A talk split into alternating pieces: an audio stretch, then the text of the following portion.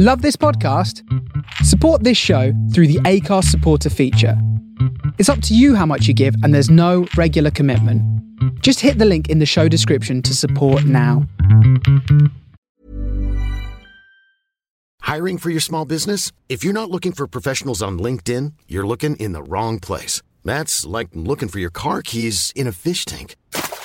LinkedIn helps you hire professionals you can't find anywhere else, even those who aren't actively searching for a new job but might be open to the perfect role. In a given month, over 70% of LinkedIn users don't even visit other leading job sites. So start looking in the right place. With LinkedIn, you can hire professionals like a professional. Post your free job on linkedin.com slash people today. Ryan Reynolds here from Mint Mobile. With the price of just about everything going up during inflation, we thought we'd bring our prices down. So to help us, we brought in a reverse auctioneer, which is apparently a thing. Mint Mobile unlimited premium wireless. Ready to get 30, 30, bit to get 30, bit to get 20, 20, 20, bit to get 20, 20, bit to get 15, 15, 15, 15 just 15 bucks a month. So, Give it a try at mintmobile.com slash switch. $45 upfront for three months plus taxes and fees. Promo rate for new customers for limited time. Unlimited more than 40 gigabytes per month. Slows. Full terms at mintmobile.com.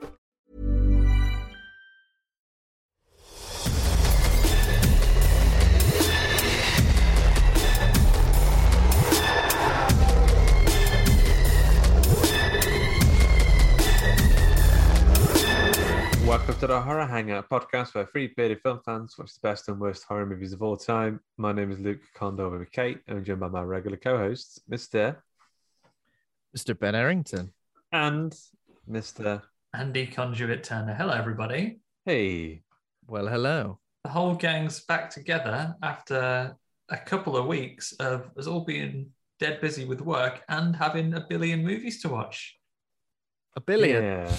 We Almost. Yeah. watched a billion movies. We only managed shy. about a dozen, failed really Are on the scale of, of a billion, done really badly. Are there a billion movies? Yeah. Yeah. Yeah. If you, yeah, probably. Uh, billion mean, loads. Yeah, but, but yeah, there's loads of movies there. I mean, if you uh, do you count YouTube videos as movies? no. Oh, I'm at, I'm at- I'm at No. the academy. No. No, Cinema out. sorry. That goes Me and Christopher that, yeah. Nolan is all that's left. Do you count all the videos on my phone as uh, movies? Yeah. yeah, They're great. billion on there alone. exactly. I've got to upgrade my Count storage. every individual film as uh, every individual frame as a film in itself. Yeah, if, if every watch every frame's enough. a painting. Yeah. Yeah, There we go. We've learned something today. Uh, how is everybody? Well, well, I hope. Yes. not rather bad. well. not bad. Um, this is bad, eh? this has been a weird week for us because we're doing an entire festival, so we spent a lot of week just watching movies from this Yeah. festival. I know. The first time this podcast has done something like this, but hopefully the first time of many. We'd like to do something like this again Yeah. because it's We been, have- been fun. Officially dabbled in um, legitimate uh, legitimate film journalism. We've had, if you've been following the feed, um, Dabbled we've interviewed a, interviewed a couple of directors and everything. Some of the directors for the movies were kind enough to come and have a chat with us.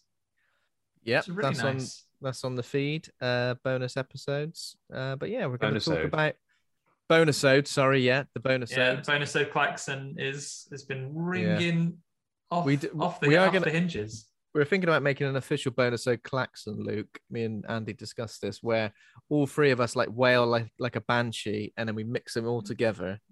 Uh, we'll think we'll we'll work out what note to wail, and then Just we'll tell all... me, uh, do do you want a minor third, uh, sharp seventh? What do you want? Uh, I think Andy's gonna be the bass. Okay, all right. Oh, That's a brown- like that's the Chris brown Nolan. Yeah, Is that Chris? Nolan? Hang on a minute, Hans Zimmer's in the house. What's going on? Yeah, so we'll, we'll create an official bonus ode klaxon. Uh, yeah, that could be fun. Who knows? Maybe we'll create some other audio stings for various parts of the show. You come and join us in a year or so. We'll have a whole soundboard. Come on. Yeah, like so when you Go on, go sorry. on. Well, I was just gonna say, I was just gonna say we could do like you could do voicemails. Uh, we could take some voicemails. There's like a website for podcasts where people can call in from anywhere in the world and leave a voicemail for us. I love it. We could We should have known about that. that before I did that incredibly We- complex way of doing it for the second for the 200th Oh, episode. Yeah, of course. Should have really thought of, should have done some degree of research rather than just There we go. getting everyone who got in contact to send it on, if they could, a completely different File file sharing format. Yeah, some people just phoned me, some people got on Skype, some people sent me uh, over Facebook. If I'd done any research, I could have used this technology to my advantage. But There um, go. there we go. Next something. time, we'll get the voicemails on. Yeah. Get the bloody voicemails out. Get your voicemails out, sunshine. That'd be nice. I was thinking maybe have a signboard. We go, it's time to rate the film, and it's just Luke saying, "Rate good, rate bad." I mean, you could say it live, but it'd be nice to have the the exact I could stay alive. delivery. A little sting of you saying that you're Ben Warm on something. I'll me not warm on me that, mate. claiming not to have uh, not to have ever claimed to be in a particular profession that I'm not. Yeah, He's That'd saying B minus. Just have um, just Andy saying "mun," and then whenever you can say, I don't know, Yeah. highwayman or something, you just press that button at the end. Highwayman. Highwayman. Yeah, Did you say Just you say B unnecessarily, minus? sh- B minus. unnecessarily shorter shortening something? Basically, you'll get to a point where you just go, "I've had enough of this podcast. Just play my sound. Just play my rating at the end of it, which is." I thought it was B all right. I'd give it a B minus. Yeah. mm. It'd be perfect if one of us is ever sick or on That's holiday. We'll never need to admit someone's away again. what was that? Like eating a yogurt at the end. No, rating a yogurt. Rating Mm, a B yogurt. minus. Yogurts are good though. Do you know what? Well, I, not do you know all what of I, them. Some of them are like a B minus. I don't know. You know, I reckon yogurts is one. It's one All of those things where good. most of them are pretty good. Like all dogs go to heaven. All yogurts are pretty good. Yeah, I don't reckon I've ever had a yogurt and gone absolutely not. Well, if I've it's off, gone. it's gone off. Which I know good it's a horror movie point, podcast, good but I'm going to quickly on on the point of yogurts. Yogurts are fine unless they're presenting themselves as a true, you know, a true contender in the dessert forum. Yogurt on its own, yogurt as a standalone, absolutely fine. But yogurt when you could have ice cream, fuck off yogurt. Have I ever told you? Yeah. The, uh, I mean, we're really going off topic now, and I do apologize. Uh, the yogurt story from when I was in school. In, a uh, story. No, Have I lean told it in. this? The Come yogurt story, right? So there was a teacher. She had a bit of a problem with me. She always, she always used to. I used, if I used to disagree with anything she said, she'd like make a proper example of me, and I hated it. Neil Riss's Radford character, if you know what you mean. Yeah, yeah. Um, I don't. re- What was her name? I think it was Mrs. James. Ratchet. She was Welsh. Um, not like it's got nothing to do with it, but she was Welsh. and Just just to paint a said, picture of, of, "Right, her- of today- her character. she's like, Do right a today. voice. Uh, oh god, I can't do that. We had right today. We're gonna right today. We're gonna do your. I can't. I won't. Um, she was like, we're gonna make yogurt. Okay, like bac- bac- bacteria yogurt, whatever. Um, so we've got some ingredients here of stuff you need. The first ingredient is yogurt, and I was like, what? Hang on a minute. You can't make something and the ingredient you're using to make it is the thing you want at the end. That's ridiculous. And she's like, no, no, you need it to. And then she was hitting me with some science stuff. You know, the bacteria needs to. How old were you at this time? Were you It was secondary. It was secondary school. Okay. But I, but for some reason, I don't know whether just weeks and weeks of her belittling me had like built up. But for some reason, I was like, I'm not having this. This is fundamentally ridiculous. This isn't science. This is a waste of time. And like, I probably like we just went head to head, not physically, obviously, just uh, like that. And I was kicked out of class, and I never got to make yogurt. Um, because Oh, didn't need to make yogurt. Just go. and- no, it was right there. you had yogurt in your hands. Yeah. There was literally a pot of yogurt there. And I'm like, you idiots, what are you doing? It's like going, oh, what are we going to make today? Lasagna. We start off with lasagna, right? And then add a bit of cheese on it. that is how Oh, you make lasagna. You grow it. You start off with one lasagna, and then you Yeah. grow it to be bigger. I just like Grow to plant the extra la- lasagna seeds in the in the garden. and they all come up. They ding when they're ready to be pulled out. Yeah, exactly. And then, yeah, delicious. Yeah. Uh, so I, I love how we're we're eventually evolving into like some kind of teacher vendetta podcast. you got any teachers that you had a massive problem with, Luke? Really affected your life negatively? Uh, yeah, but I'd like to not bring that up in the public. oh, right, okay. That's for that's for therapy. Okay, that's for quiet quiet therapy time. We'll work on Uh, him. We'll work on him, listeners. Luke will air his like teaching grievances at some point. Uh, okay. Horror news for this week. Pretty thin on the ground. Talk about an anniversary though, because this was pretty exciting. Buffy the Vampire Slayer premiered 25 years ago this week. Uh, This is 10th the original movie, right? No, this the show. not the Fucking movie. even worse. Really? Are you sure? Yeah. That's what yeah. I had- 19, 10th What? of March, 1997 was when Buffy the Vampire Slayer premiered. Um, what is everybody's? Yeah, could be right. everybody got a? that can't be right. Hang on a minute. Um, has everybody got a good relationship with this show? I named my childhood dog Buffy. Uh, I used to love it. I mean, um, it was on as soon as I got home from school. I grab a yogurt, fruit corner, Oh, strawberry yeah, from the fridge, corn, yeah. And then Buffy would be on. I think at like six to half six ish or something like that. Um, but it's, it's It was on I think it was fairly Sky early, One. wasn't it? Yeah, Sky One. I think it was maybe. I can't remember. Buffy the Buffy the movie was 1992. Okay, yeah, I'd have been like four at that point. So, uh, but yeah, the the theme tune is, is excellent. Oh, the theme tune is absolutely That's- iconic. easy to sing along to. It was great. I mean, I have to say I preferred Angel. I've kind of went along because I like the Demons in LA kind of vibe. Mm. I never, I never, I never ever watched Angel. I Angel's migrated great. So many good moments, and it ends in a really good way as well. Just love everybody. Love Willow, Xander. Love you know Giles, who obviously we will mention on this podcast as well. Um, just Oh, yeah. like amazing roles, and just obviously Spike. Just, just loved it. It was, uh, it was great. It was pretty deep as well. You know, for a lot of the sort of subject matter I used to tackle, it wasn't always just Buffy kills a bloody vampire every week. Obviously, that did Sometimes be Yeah. a werewolf. sometimes be a bloody There was, the, werewolf. there was the episode where um, her mum dies. Yeah. And I remember that being super emotionally charged for for a six o'clock yogurt viewing. But- Six o'clock yogurt. How did you make that yogurt? Though? How did you start making it? Did you start You with start, yogurt? we start with the core ingredient of all yogurts, which of course is yogurt. Can't be messing around with curds and whey. That's like sec. That's that's only for master yogurt makers. oh my god! Yogurt Is it, is it like what's that thing when you when you make oh shit like bread, but you need there's something that stays is like an ingredient for Yeast. Some- you. Ah, I'm thinking of something in particular though. That's right. We'll get back to it. Covering the important things. Um, yeah. So Buffy the Vampire Slayer, 25, 25 years. How does it hold up, guys, in your opinion? Because horror blind spot here. I have seen one episode of Buffy the Vampire Slayer. Um, the one where there is a ventriloquist dummy. That is the one that I have Oh. seen. I think I was in and out of the room for that, probably fetching a yogurt. If I were Um, you, I would just do. There's probably like a best of episodes list. There'd be like the top ten episodes, and it'd be like the one. One will be like the gentleman, these creepy guys who Oh, don't say anything, course. who take Yeah. people's voices. There's the musical episode, and the musical episode in any series is one of the best episodes. Mhm. Um, there's there's a few really good, like really good months of the week style stories. Um, I don't know if I'd stay go for the entire thing because there's a lot of it.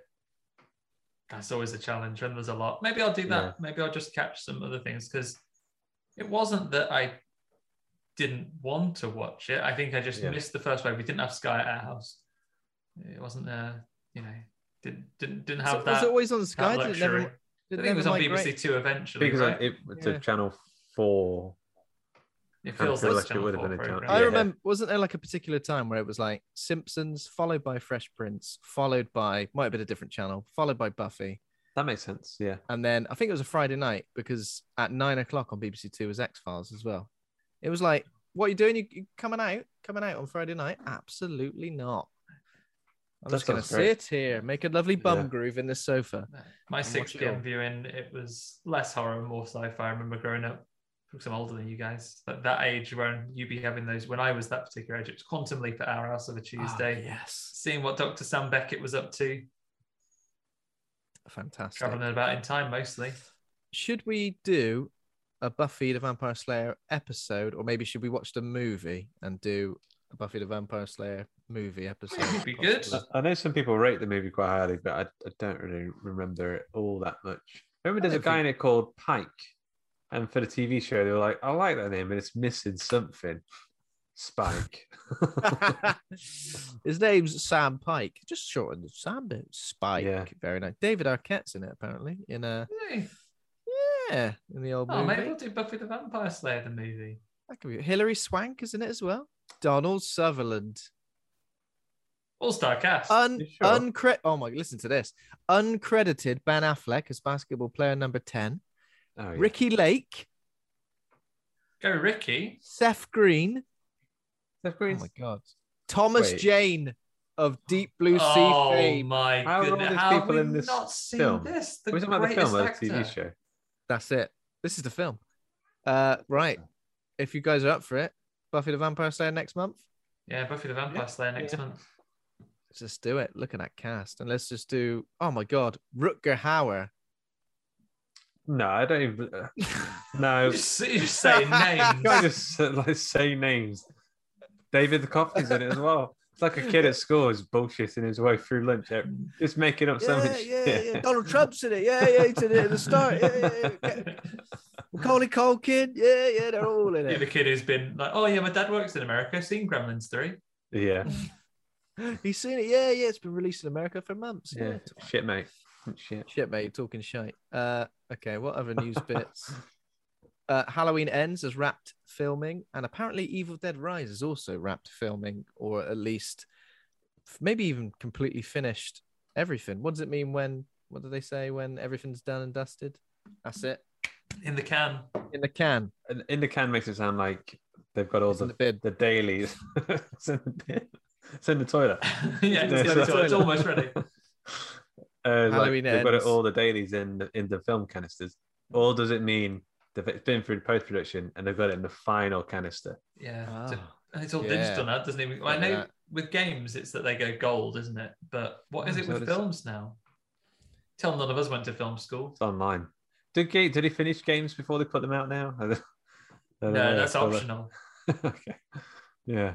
that's optional. I mean, it just depends how they feel. Uh, so yeah, that's pretty exciting. I did put out on the Horror Hangout Instagram this week, uh, thinking up a, a way for Michael Myers to be actually killed. Had a few answers.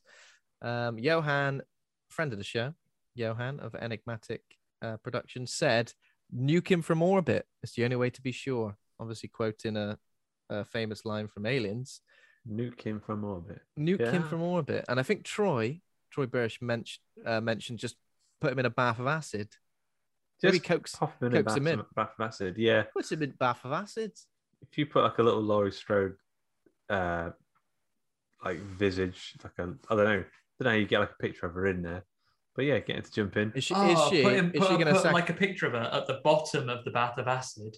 No, go. Yeah. She's in there. No, go try and get her like a dog seeing its own reflection in the acid. Do yeah, do that thing like with a dog when you have a stick and you kind of pretend to throw it.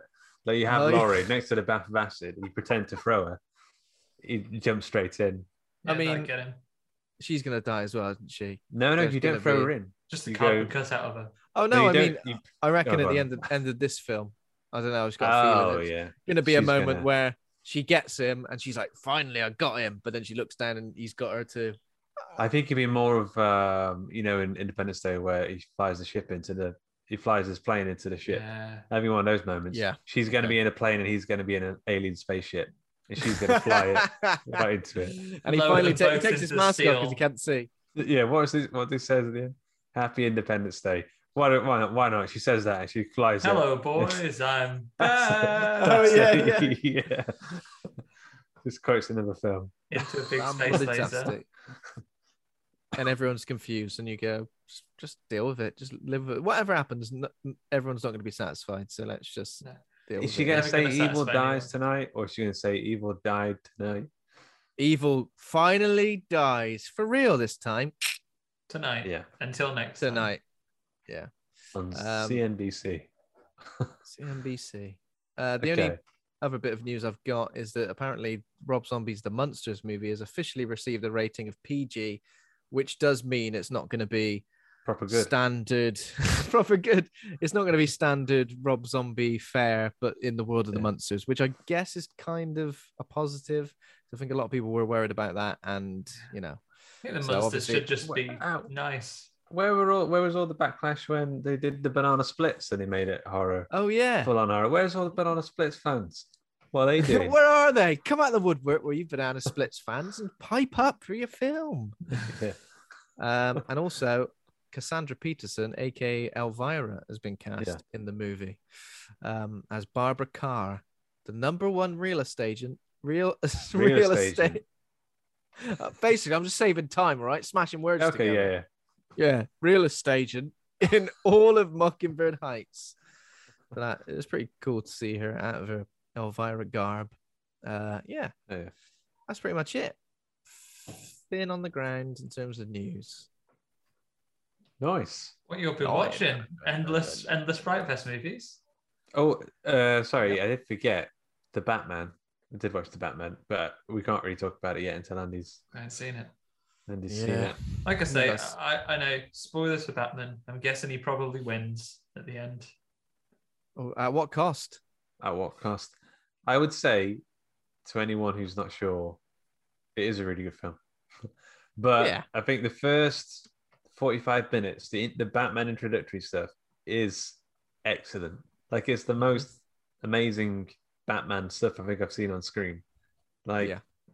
I don't want to spoil how they, but the way they introduced him and, and the way and his relationship with the city and the police, it's just done so so well. Like it's Matt Reeves knows how to make film. I was actually on the way out of the cinema. I was talking to uh, the guys I went to watch it with, and we were saying how it feels like the first movie in a long time where everything felt so purposely put together and not like slipshod, which where a lot of films kind of feel a little bit uh, Yeah. kind of scattered a little bit. Yeah. But yeah, Matt Reeves, it, it, he knows what he's he knows what he wants. It's the real he, deal. he just wants a lot of it. That's the only thing. It's a long film. I'm looking forward to it. I'm just like just need to carve the time out to just go. Yeah. But I really desperately want to go. It's just that things are busy.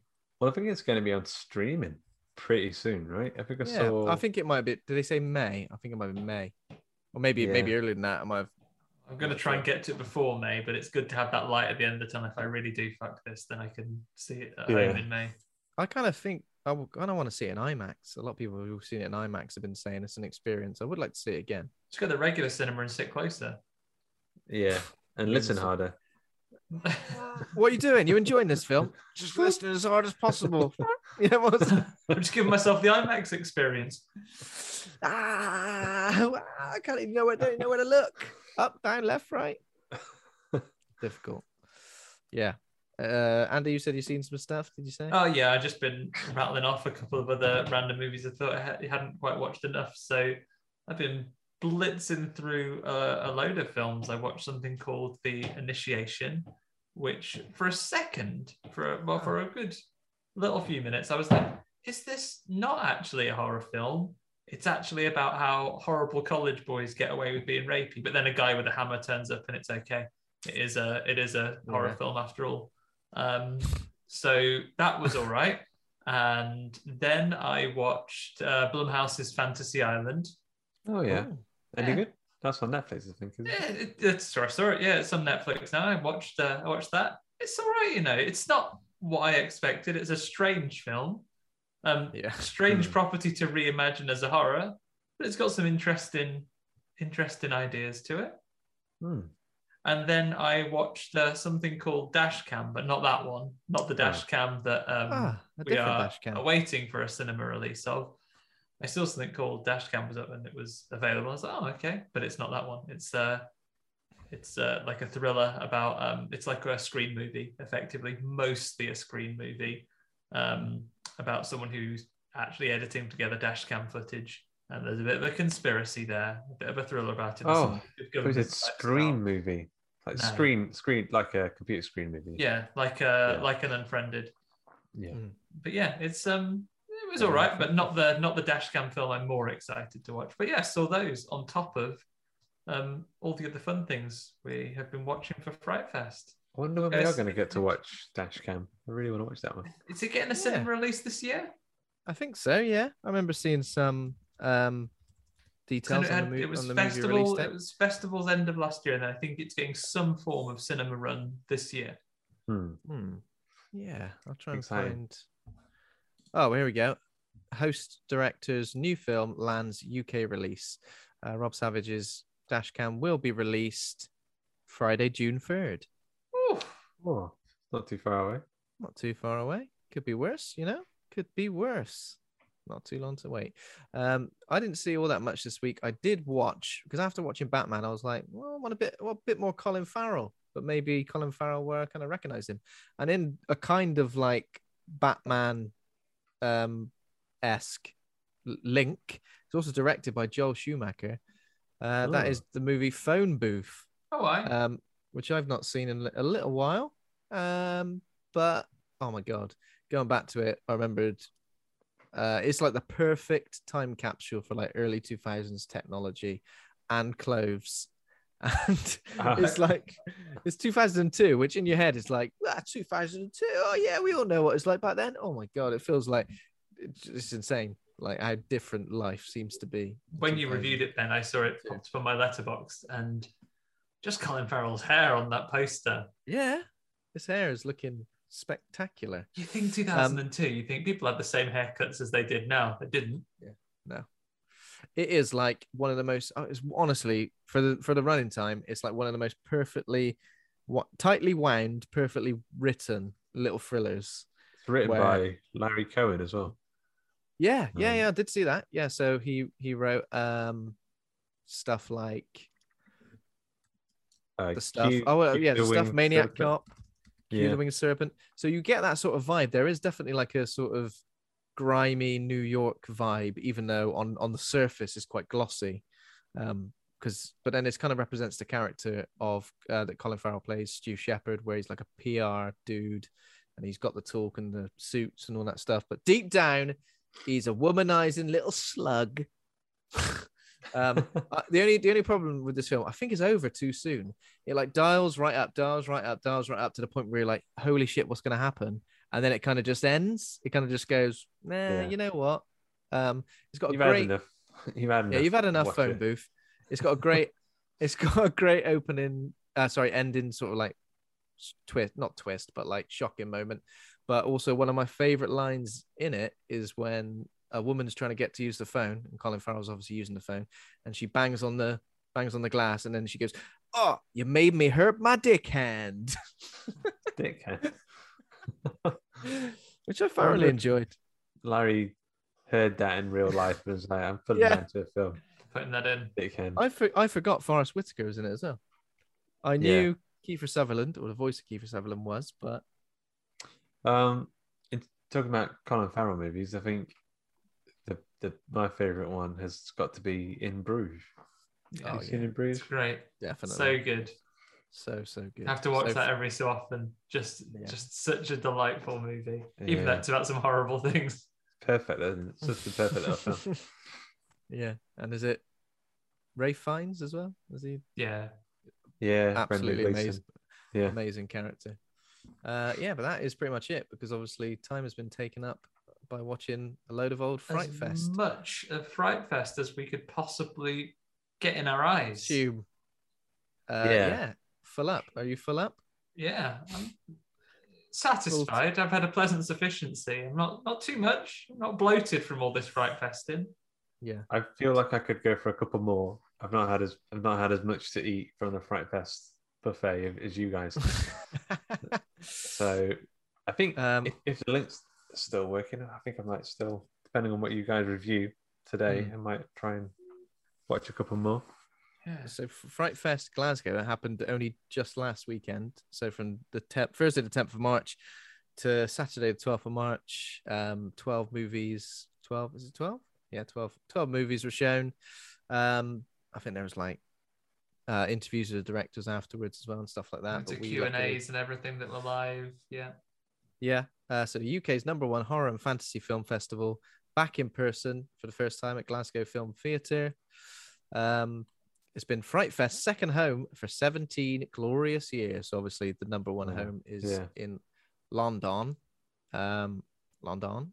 So yeah, we were lucky enough to view a lot of the films here in a, a very like varied bunch of movies as well, varied bunch of movies like different genres within the horror spectrum.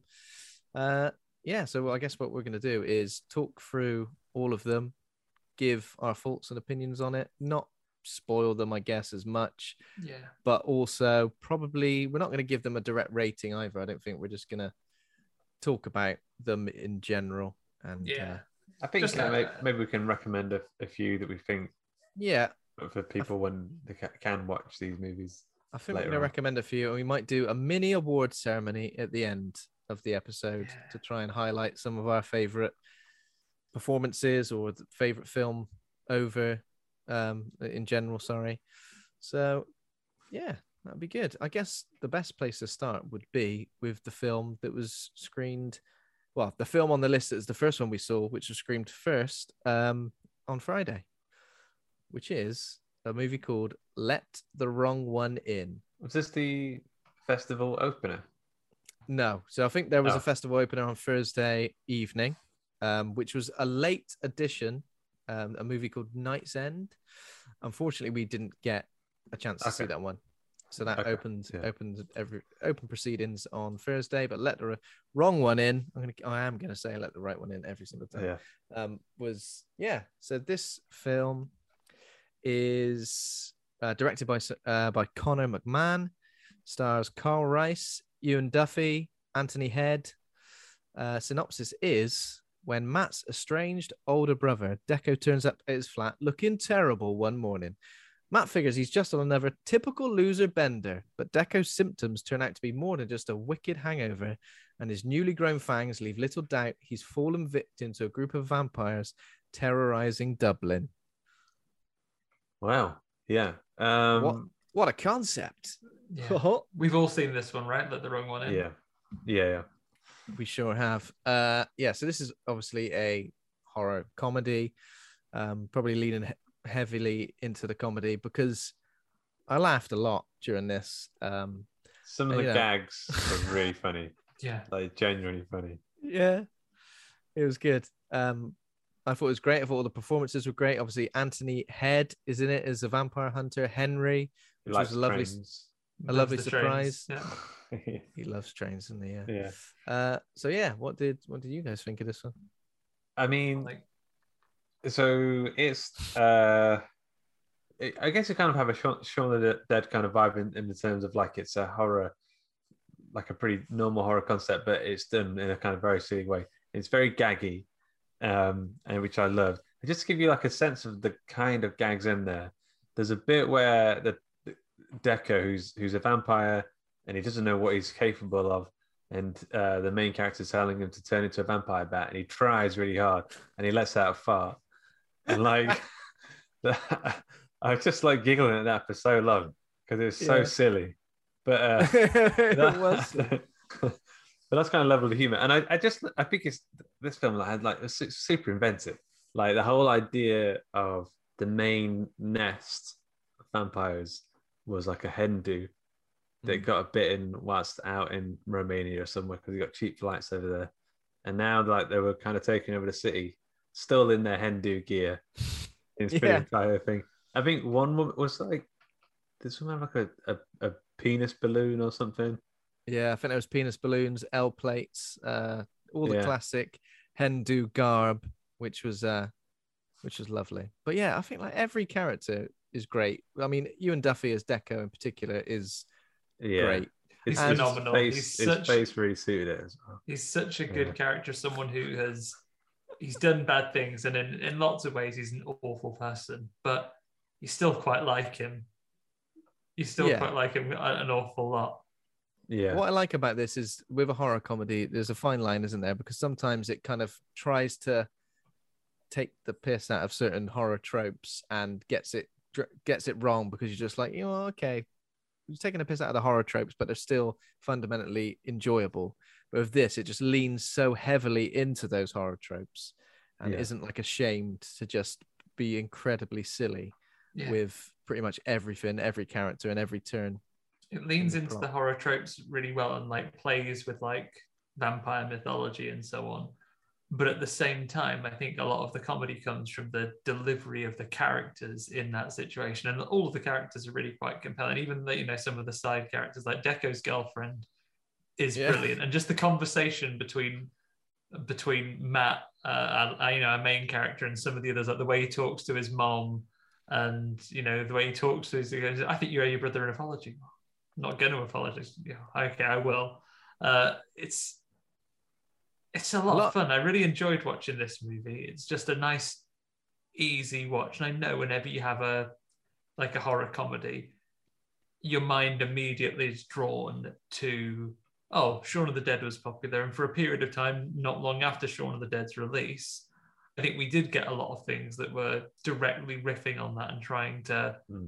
lean Yeah, into think- that success. But I think this, and for other, there are others, other examples too. But this is a great example of something that I don't feel like this is Shaun of the Dead, but vampires. I think it has a great deal of its own personality and own identity behind it. I, I don't feel like someone is trying to do an Edgar Wright impression necessarily. And I never really thought about what we do in the shadows as well. Obviously, another vampire comedy. The only thing was the character of Nick in What We Do in the Shadows reminded me a little bit of Deco, where he was just like pretty keen to, you know, enjoy being a vampire or leaning into all the vampire stuff, and then quickly realizing kind of sucks. Uh, being a vampire, but I just loved when he was like stumbling home, like after a night out, and like always acting like he's got a hangover, but like, oh, the sun, Jesus Christ! I love the vampires that are able to go outside as long as they have umbrellas. Yeah. classic. There was Uh, also uh, like a Evil Dead One style special effects. Like Oh, uh, yeah. there's a bit where I think a Melty vampire faces. melt, yeah, like it clay porridgey melty face bit. But also that. it was, it's ridiculous at times. There's one bit where Anthony Head he was like he had a dead vampire and he was carrying it around around his taxi. And there was Oh, a body, and he went around the corner, and then it was just holding like a plastic skeleton on the other side, like it Yeah. had like turned to a skeleton. Yeah, it was really funny, really silly. I think I really like that tongue-in-cheek silliness quite a bit. Yeah. Yeah, definitely. Um, and th- there was a particular scene as well, which I, which I think I mentioned before, but which I was like proper cracking up at is when um, Deco tur- actually turns into a bat, but he's just a head with with wings. It's got such Honestly, a specific face as well. yeah, yeah. It's the best uh, face for it. The actor that plays Deco is such a good, He just like, suits gormless fangs. little face. He Yeah, just suits fangs, and uh, yeah, I highly recommend this, especially if you're into horror comedy. If, if you enjoy what we do in the shadows, obviously, which is very popular, the TV show at the moment as well. This is definitely something worth I've got um, checking out. I've got for a couple of these films, not for all of them. I've got some name game. If you Oh, want to go on. go, No just way. just the one, just Okay. the one. Okay. So, 16 year old Matt is a little too nice for his own good. And when he discovers that his older, estranged brother Deco has turned into a North Korean politician, he has to decide whether to let him in. Do you know what that one would be? Let the wrong, wrong un Let the in. wrong un in. un in. Let the Kim Jong Un. Ah, well, well, well. You've outdone yourself. I mean, you don't. You outdo yourself every week, but Thank you. there we go. Thank you. Let the Kim Jong Un. so overall, are we quite unanimous on this one? Um, Yeah. I, I guess yeah. Like for everything, there's going to be. A, I think for every one of the films we talk about, there's going to be a. If you like X, you'll probably enjoy this. But I think for your general horror fan, if you have even the slightest interest in horror comedy, if you're not a purist, who I like my horror to be serious, thank you. I like horror and taxes, and these are the two things. If that isn't you, then you'll have a good time with this. Like it, it's a lot of fun to, and you can you'll enjoy it. Seek this one out for sure. Yeah, definitely. I've got a name game. Just popped into my head. Oh, God. Uh, uh, 16 year old Matt discovers his older estranged brother has been bitten by uh, vampire Cisco. And he faces he's faced Oh, with a l- dilemma. Let the Let the thong, thong one in. song in. Let the Ah, thong song in. Song in. Thong song in. That's quite hard to say. What a banger. Yeah. There we go. Sorry. Uh, yeah, so I think we're all we're all pretty happy with that. Um, we all enjoyed it, and we'll move on to the next movie, which is A Cloud So High, which is is his world premiere at Fright Fest last weekend. Directed by Christopher Lee Parson, stars John Savage, Aaron Perillo, Jessica Lundy. Uh, synopsis is while living under the roof of his aging, disgraced ex cop father Gene, uh, mentally unstable war veteran Paul evolves from petty thief and ransacker to brutal killer. Mm-hmm. Yeah. Um. Natural this one. evolution. you know, full disclosure, I think we we got the screener of this one. It's got slid under the door at the last moment, right? So we haven't had a chance to perhaps digest this one quite as much. I was able to catch it though. Um, I understand from a little bit of reading that this film has been in production for quite a long time. So passion project of writer director. I'm afraid I don't have in front of me. If you have the, the creator's name on one of your many tabs, Ben, I want to make sure we name Christopher Lee. Parson. Christopher Lee Parson. So working on it for a number of years. It's done in kind of a mockumentary style. So it's cross between, you know, there are some documents that come up on screen that show like a little bit of exposition and some of the stories that are going in there. It has a lot of interviews to camera spliced with some, you know, uh, dramatized acted scenes as well as the, uh, as these interviews to camera. So it's got a very particular style in which this is this is delivered. Uh, total contrast to the the previous film we talked about. It is played very straight. I understand it's in it's influenced very heavily by some of the real stories of the the Golden State Killer in the US. The you know the famous serial killings over there. Um, it has some interesting elements to it. Um, I think that the the style of it will be a hit for a lot of people if you're a big fan of true crime and the way that true crime documentaries are quite often put together but in a fictional sense you'll get you'll get that vibe from this and you'll get something out of it um, full disclosure i think some will find it a little bit more difficult to follow or get along with but it's really great to see any film that you know especially a creator has invested so Wow, long it's a lot of time. in, you- in building I, i'm not sure what the hurdles have been i know a lot of time was invested apparently in getting a lot of the interview content done um, but i imagine the last couple of years with um, with coronavirus virus has probably added to that timeline as well.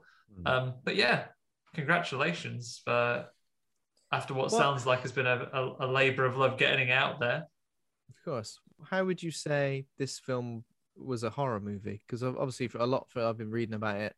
Um, was it just like a, a sort of psychological horror? Yeah, say? I'd say it, it leads into the psychological horror. I say there there are some touches to it which maybe um, imply that some viewers of the crimes presented feel they think it'd be a, a supernatural element. There's an element to it at one point where some of the talking heads and speakers indicate that oh hey maybe this is a misunderstood character and actually he was a um, you know he was uh, a psychic character who's preventing crimes from being committed that's just a, it's a minor touch that happens there Okay. primarily i think if you were approaching this on the strictest terms you would say this is a mockumentary first and first and foremost possibly a psychological um, thriller maybe um, with the way that the characters are, are portrayed. Obviously the the main character is quite disturbed having had his uh, you know from traumas from his time in in the military.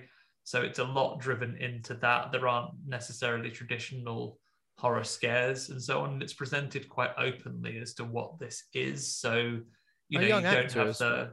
You don't have Sorry, the yeah. chasing down of the of actual um Victims. you know portrayed violence and victims it's not presented Yeah. in the same narrative sense as a as A young actor films. as well, Aaron Perillia, who plays Paul. Young. He Yeah. says 22, 22 years old here in terms of. yeah i don't how old is that how old he is now on his on his I guess profile? how how old the character is in that in this particular movie. Yeah, so it, yeah, he strikes me as being quite a quite a young guy. I haven't, I'm not familiar with him in anything Hmm. else as either, but yeah, uh, it's it's an interesting an interesting concept. I would say definitely one to take a look at if you're one of the big true crime heads. So you you all over Ben. I know you love a, a night crawler and a there's a murder in that Yeah. hotel program. I did enjoy. Well, night night. Uh, what's it? Night night, Night night stalker. Night Stalker. Stalker. Night Yeah. stalker. Yeah. Um. Any any name game, Luke? What? No. I- no. Okay, I got one. you? Go on. I got one. Uh, while living under the roof of his aging, disgraced stepfather, Sean of Shaun of the Dead fame, uh, evolves from petty thief and ransacker to zombie killer, alongside the actor who played his stepdad. Um, so Nye. a cloud so nigh. Yeah. I mean, I don't know where that came from. I think as soon as you said Shaun of the Dead in the, talking about the last film, my brain started ticking. Um, There we go. Okay, I'll do a quick one for you then. Um, so, the um, traumatized by his time in Soldier, the military wing of electric, uh, the military wing of the electric company Shinra, um, the protagonist of Final Fantasy VII gets absolutely drugged off his nut. A cloud so high. Cloud so Cloud so high. high, correct. I love I, I love it when when the name game in the answer is just the name of the film. Yeah. I feel like that's that's even better than a different one, if anything. Uh, okay, so that was A Cloud So High. Next up, we have got a movie called Homebound, which is directed by Sebastian Godwin, who Andy was lucky enough to talk to quite extensively about this film. Uh, that is available as a bonus episode on the feed. If you're watching on YouTube, the video is also here on that platform uh, or there on that platform. Uh, Wherever you're listening to this, you can also listen to that. It's exactly there we go. It's it context stars sensitive, is that? Ashley. Oh, I always I struggle with this name. Ashley. Ashley. Ashlane Loftus, Tom Goodman Hill, Raffiella Chapman. Uh, this was the UK premiere of this film. Synopsis is Richard decides to take his new girlfriend Holly home to meet his two estranged children, Anna and Ralph. With his ex wife nowhere to be seen upon their arrival, the couple start trying to repair old wounds and bitter resentments. Uh, and the kids are off their bloody nut or something. The kids are being very mysterious and wrong. And um, you're right. I interviewed the writer director Sebastian of this, and if you listen, Sebastian, thank you for being such a nice man. A pleasure to interview.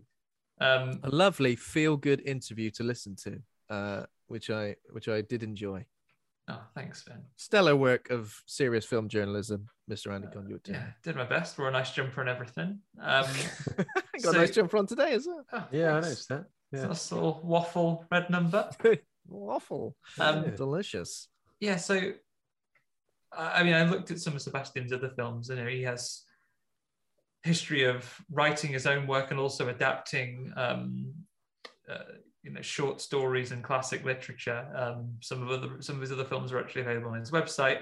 Um, he you'll see in the interview if you listen to it he bases a lot on family dynamics and the horror that comes from family sometimes in with the involvement in children in this particular story, there's a lot about the experience of um, a step parent. So in this case, uh, yeah, Aisling Loftus's character coming in as like the new the new stepmom who's never having met these kids, having now already married their dad, um, you know, feeling like an outsider and not getting into it.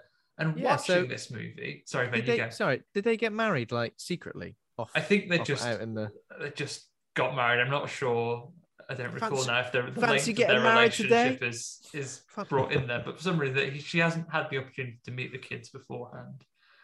Yeah. Um, and the things you get from this movie as you go, it's certainly not until the later portions. It's not. It's nothing that is, um, you know, it's not that you get there and your kids are knife wielding maniacs like leaping out from under the beds and slashing at your feet like poor old Judd from um, from, Sematary. from Pet Sematary. It, it, it's got an unsettling vibe about this, and this comes up when I was discussing with Sebastian, and I, I hope he got to see this when he was at the UK premiere, looking at an audience watching this for the first time. Oh yeah, because he did mention. He did, so, sorry, Yeah. Andy. He did mention in the interview that he hadn't been in the same room as anybody else viewing this film before. Yeah, he hadn't been able to see the when they screened it in the US. Obviously, That's he right, was yeah. stuck not being able to travel. So this weekend just gone, he will have been able to see people react to the movie, and it's something I got watching it as well. Like I was uh, joking, saying, you know, there are. This is some. This is a movie of red flags, and which at what point the red flag would go up for you in this situation is an interesting thing to um, Oh, to God. go to go through because there are a couple of events that happen and you know there's the, the kids are acting a bit funny but then there are little things in there like i don't think we specifically mention the ages of the children but they are young teenagers, the two, and then there's a younger daughter as well, right? So Yeah. at the outside, maybe the son is 14, 15, Mhm. but they're, they're all quite young.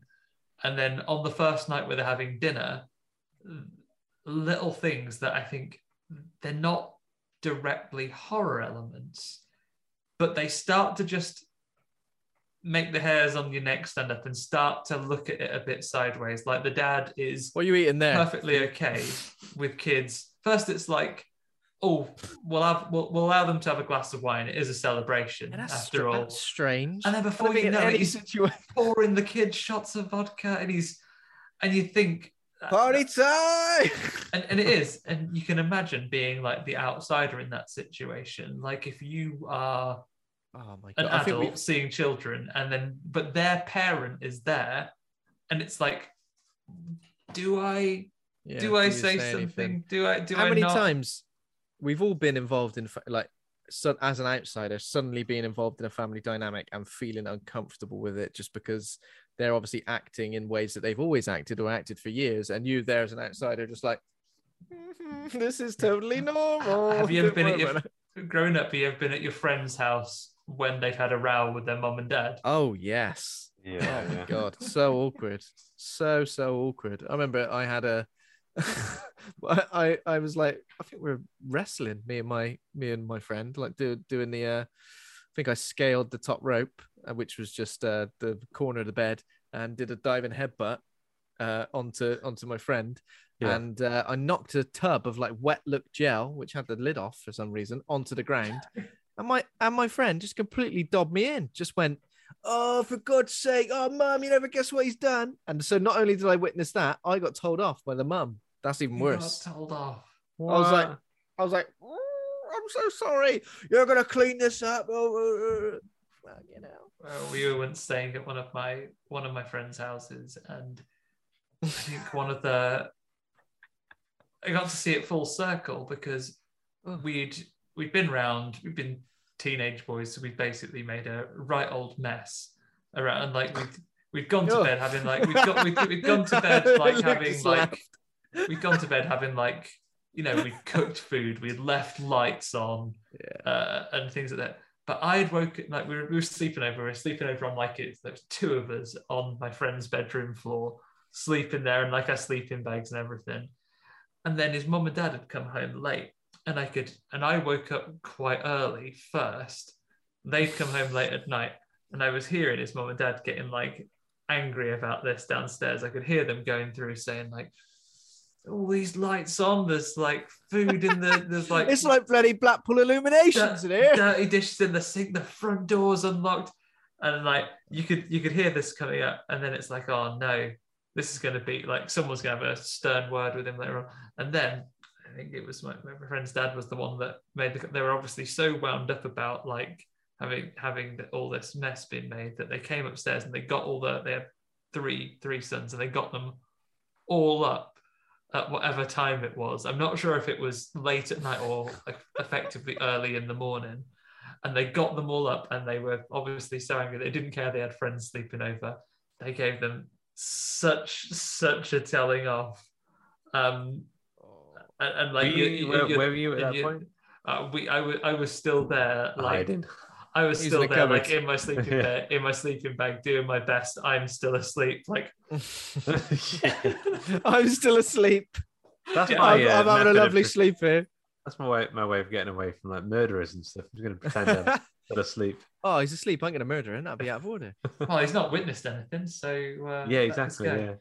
um yeah and, and, and it's got that kind of obviously we were the children in that situation but it's like in the film you get that that sense and that feeling of like when would you say something about this? And you know things things continue to grow and continue to to Also, escalate in this one. It's one of those relationships where obviously it's a bit of it seems like a bit of a whirlwind romance where they've obviously met each other and that realization when someone is introduced to the person you love's life and you see them interacting with somebody you re- you might go I've made a huge mistake because for some reason just the two of us it was lovely I feel it feels great suddenly his kids are involved and you're like the way he's interacting with them you're like oh my god he might be a weirdo. How have I not noticed? How have I not Oh, noticed? I've been blindsided by this. Yeah, the um, and apparently both of the both the lead actors have worked together as well. I think they've both been in um, might be Mr. Selfridge. It's like it's like a, a big, you know, like a big high budget British did TV recognize. that they're I both did in recognize together. the main, the lead, uh, Thomas Goodman Hill. I recognized him. I think he's he's had minor roles in quite a lot of sort of fairly big movies. I think he's in. No, I was going to say I think he's in something then, but I don't think he is. Um, Thomas Goodman Hill, I think, does a great job of being um, quite a sinister dad. You know, he's he is quite unsettling when he's trying to be nice. Even there's there's a great unsettling energy to him, and um, our lead our lead actress. I keep going to say a different first name because I know someone else with the last name Loftus. What's her first name? Uh, what of the lead actress? Yes, You're gonna make me say the name again. I struggled with Ashlyn. Aisling. All right, so Sorry, what- Aisling what was that again, Ben? Sorry. Sorry, you cut out. Hey, oh, she likes to be called A for short. Yeah, don't want to just use her like a surname, Ash. like like she's in an army regiment that I've somehow took command of. So Aisling Loftus is um, Loftus. she does a great bit of like the facial acting in particular that she pulls off, just the expressions when she's in a situation where she can't really say anything or doesn't want to say anything, just like looking with abject horror at some of these It's- things that are going It's on. It's the film where the horror of uncertainty is more so. It's, it's more so about that than it is about anything you see, or even like when things are kind of revealed. It's not as it's it's that uncertainty that comes before it, which is unnerving. I Yeah. at Uh, and just going back to talking about Sebastian when talking when talking with him about this and some of his inspirations, he pulled out some of the unsettling feelings that you get from um, other films that have like the like the child horror. So he brings up Don't Look Now as an example, even though it's the absence Yeah, of a child course. that causes that horror. For me, um, it does give you the energy of things like the the innocence. They haven't got the supernatural elements of things like Children of the Damned, but there is a, a degree of that. There are the way the children yeah, you- uh, behaving. There's quite an unsettling element to it as well. one particular unsettling part: swimming pool. Yeah, Something like that. Also, two for two reasons. Number one, what get the leaves the out, give it a sweep. get the first one, get the bloody leaves out. Because I was just like, there's no way I'm getting in that swimming pool. Like, horrible wet leaf going down your throat. yeah. Uh, and I just, oh, I don't know, horseplay in a swimming pool, people, people dunking people like that. You need The only thing that makes me more uncomfortable is people fucking about near the top of the stairs. Don't fight on the stairs, you don't idiots. fucking run. Don't fu- don't fuck about. No petting. No heavy petting. Is that on the Yeah, sign I, anymore? I don't mind the top of the stairs thing. Like, Like, uh, I don't mind a bit of heavy petting. Or a bit Yeah, I of don't mind pushing around the top of the stairs. yeah, I don't mind What? that. I, I don't What? like uh, the whole dunking in the, in the pool thing. Like Yeah. that. I don't know. That seems deadly. So you I- get a Jason. I That's how you get you get Jason. Jason. I went. Yeah. s- I, am sorry. I'm just telling such boring stories today, but I just went. Another yoga went- story. I went swimming with uh, like years ago with my both, both of my young nephews and my daughter, so they're all quite young. They're You all dunking kinda, like, under. They're all, all under my watch, obviously. And at one point, I, I think a few people were jumping in, and obviously everyone had armbands on. But I just turned around, and one of my nephews was just underwater with his eyes open, just like sort of treading water, treading water, but underwater, like. And I like lifted him up, and I went. You're doing You it all right? backwards. What happened to him? He's Why was he under? I don't, He's I a don't Jason know. Why was he under there? He's, He's a Jason, Jason now. yeah. He's only like eight, but he's a Jason. Yeah, he's a he's a big, like six and a half foot tall hockey mask wearing lunatic. That's all it takes. Uh, a couple of minutes. That's that. Should we move on to the next one? Yeah, uh, yeah. Seek Yeah. this one out. Like if you like, Yeah. uh, you know, your domestic thrillers. If you like things that have like the horror of family and so on, it's a nice slow burn. It's good. You'll get some unique discomfort from this one, I think. Plus, like I say, director, It's just the way you super nice guy, support the work. Yeah, yeah, Pins and needles in one leg. Uh, yeah, I, I agree, Andy. Definitely. Um, the next movie is Now I can't say the name of this movie without remembering an iconic moment from. It's from a British soap, even though I've never really watched soaps, but I remember this moment uh, when Kat Slater and her, I think it's her niece, are having an argument. Zoe. And the niece, Zoe, that's it. And she says, You're not my mother. Silence, few seconds. And then Kat Slater says, Yes, I am. Uh, which is obviously an iconic moment. I hope that inspired the title of this film somewhat. I mean, I'm pretty sure it did.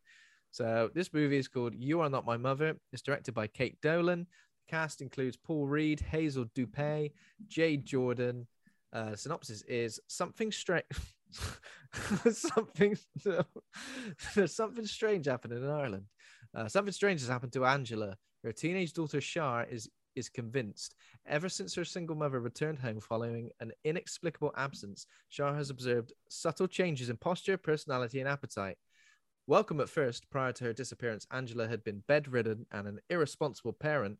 The differences soon become worrying, and as as they would. Yeah. Um, yeah. So this this is another film set in Ireland, which was- which was interesting. I We've got quite a lot from the um, like I, I guess a lot of um, Irish filmmakers are represented on. I'm not sure it's by particularly the the publication company that were good enough to provide us with screeners, but it's been good. It's been it's been fantastic. It's been great to see some different names, some different talent. Mm. But I tell you what, I watched this one just after I watched Let the Wrong One In, and I was given some whiplash from fun vampire Oh, antics, yeah, to someone God. whacking a baby Oh. on a bonfire in the opening moments here. But Jesus. But um, you didn't laugh. You didn't laugh at that bit. maybe I didn't take it as they as they intended with the with the right comedy chops. But I'm being frivolous. It's a it's it's a very different type of movie. This one has a dark and serious tone to it, right? With a lot of you're the folk horror expert of the podcast, Ben. You should describe this. I'm the folk horror expert because I've Yeah. seen that nine hour. You watched long... that you watched that nine hour documentary on folk horror. I watched that nine hour long documentary. I mean, yeah, it was a few sittings. Um, I think the um the performance by Shar Hazel Doupe is like one of the best performances from a young actress I've seen. Like a young actress in in the first film I've seen her in Mhm. for ages. I was literally just like, she is so convincing. Like, you know, how many times in films, in any film of any genre, is there like a bully, a bully like narrative or a bully sort of plot thread that you follow, and you're like, okay, like, I've seen it, I've seen that, I've seen this. Do you, do you know how watching the bullies in um, It, for example, Mm. how you feel when they approach um, and you feel like genuinely terrified, um, like almost more terrified from the bullies and what's going to happen, what the outcome of that situation is going to be, than the actual horror elements of those films. Like I remember, being, oh God, don't please. Oh, what's going to happen? Someone's going to. There's always one person in the bully, in the group of bullies, who seems to think murders on the cards. Uh, yeah, that's what I um, say. Like the problem with film bullies is that sometimes they're unrealistically psychopaths, but then are the most prone to being stood up to. And it's um Kelly in this one, right? Who's like, yeah, I'm gonna burn your face off. Is it- Yeah. But Ah. I just think from Hazel Hazel Doupe, I'm hoping I'm saying her name correctly. It might be Dupe. Apologize. Uh, whichever whichever pronunciation of that is correct. Um, I thought she was she was great. Um, more so than possibly the lead, um, her mother, her mother's role. Although I think she was great as well. I just think she, I just think the daughter character really carried this. Yeah, it's a great central. It's a great central character, and as you say, for such a young actor to carry the emotional weight and the discovery of this film, quite a lot of screen time around. I would also give props to the the one bully character that becomes a friend. I think uh, the actor that plays Suzanne is it. I think that is probably one of the more sympathetic and sort of layers. So it's uh, Jordan Jones.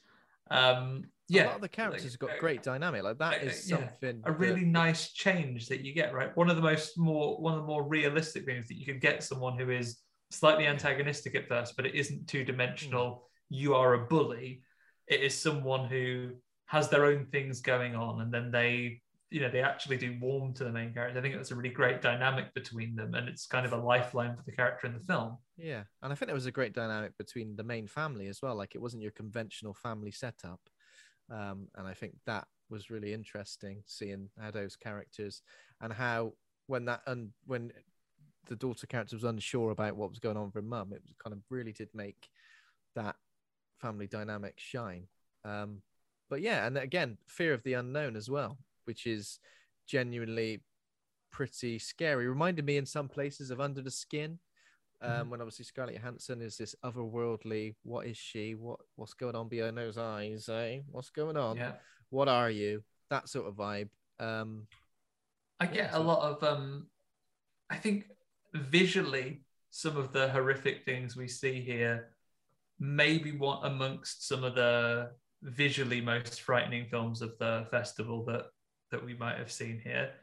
There is uh, uh there's almost like a dash to some of the horror visuals of like a Cronenberg element to it, like particularly um I know it's uh I know it's the it's Brandon Cronenberg rather than rather than David, but like there are bits of it facially that even get me kind of and not in a reductive way, but just to give people who haven't seen this yet a comparison. If you've seen Possessor, some of the things that come about with sort of facial feature and the distortions Oh, you yeah. get about this, Hmm. um, it was really interesting.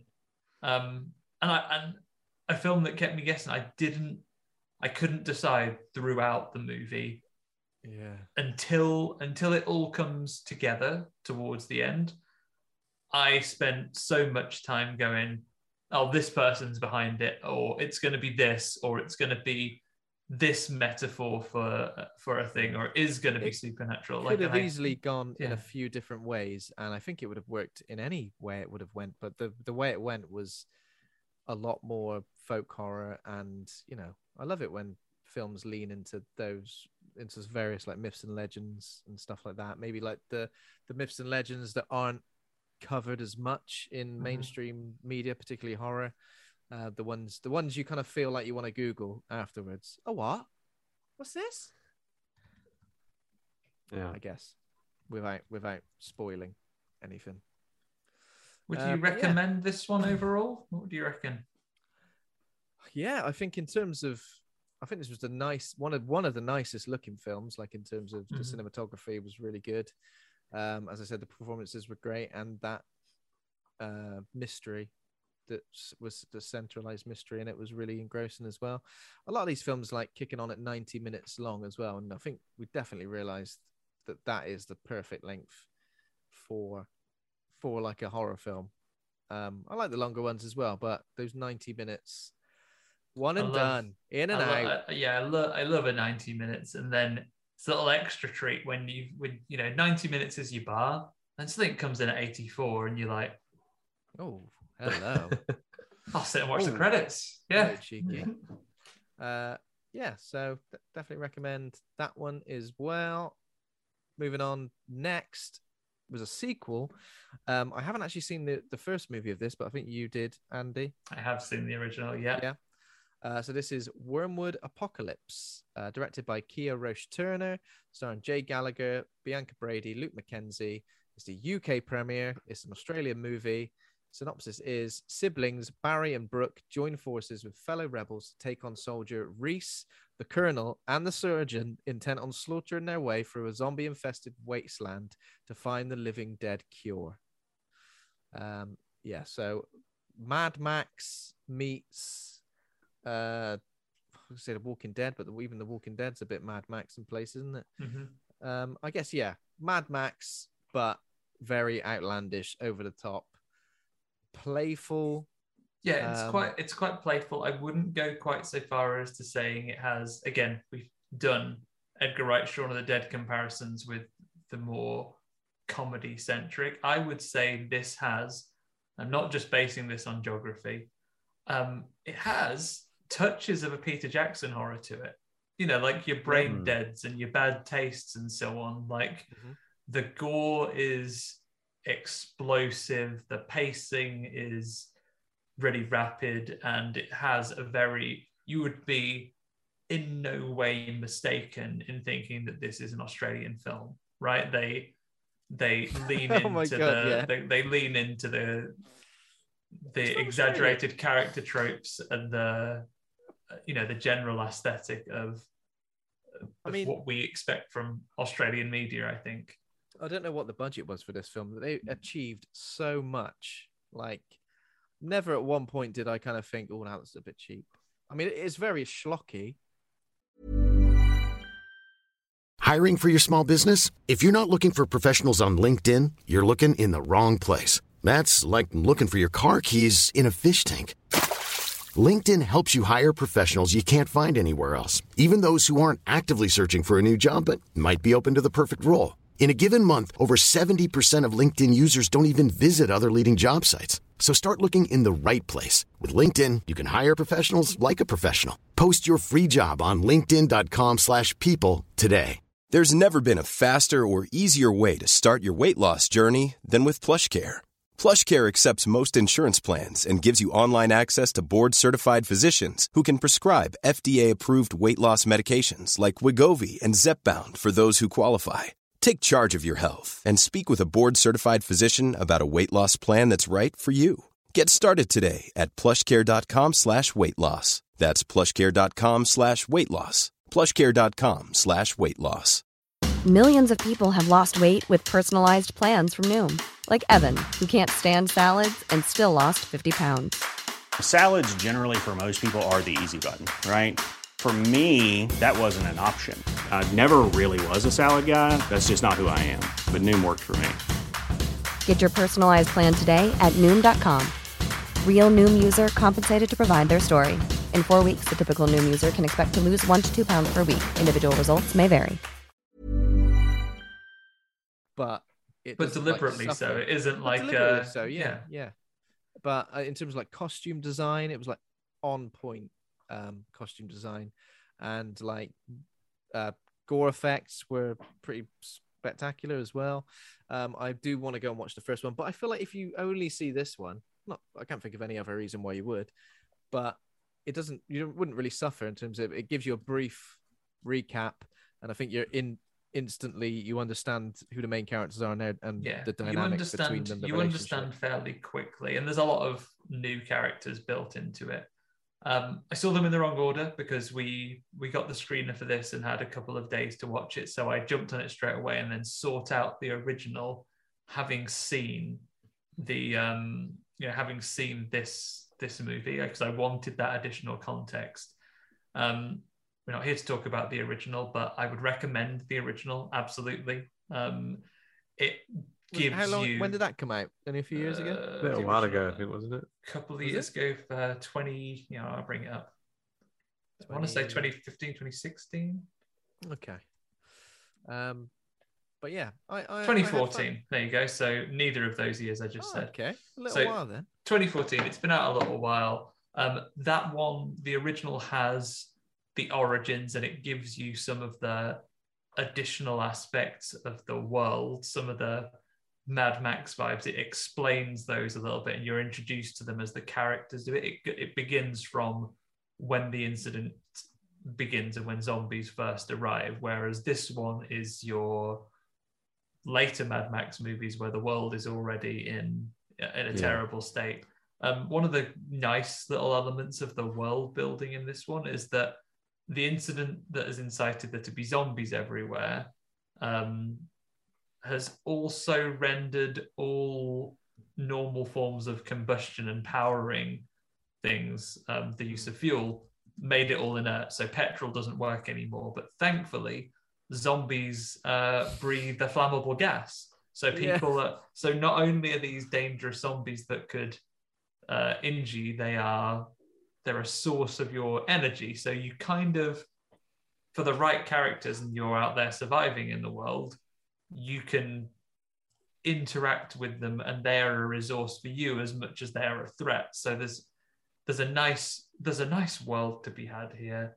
Um, you could argue that the second movie in particular is maybe a little more focused on just over the top action than um, than the first one was in terms of delivering story, but there is still a story there to enjoy, and there's a lot of great character interactions, as you said, Ben, as well. Big, over the top, no holds barred, um, kind of uh, set pieces and action that you're going to have in there, and there's loads of other interesting dynamics and mechanics to make for a really interesting world.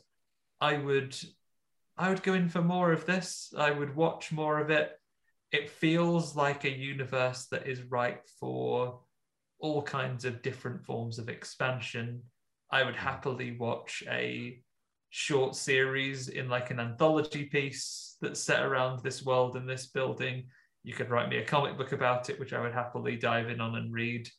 They've developed a really fun world and some great thing and some great toys to play within the sandbox there. So I think this is a series that's got a lot of room to do more Yeah. as well.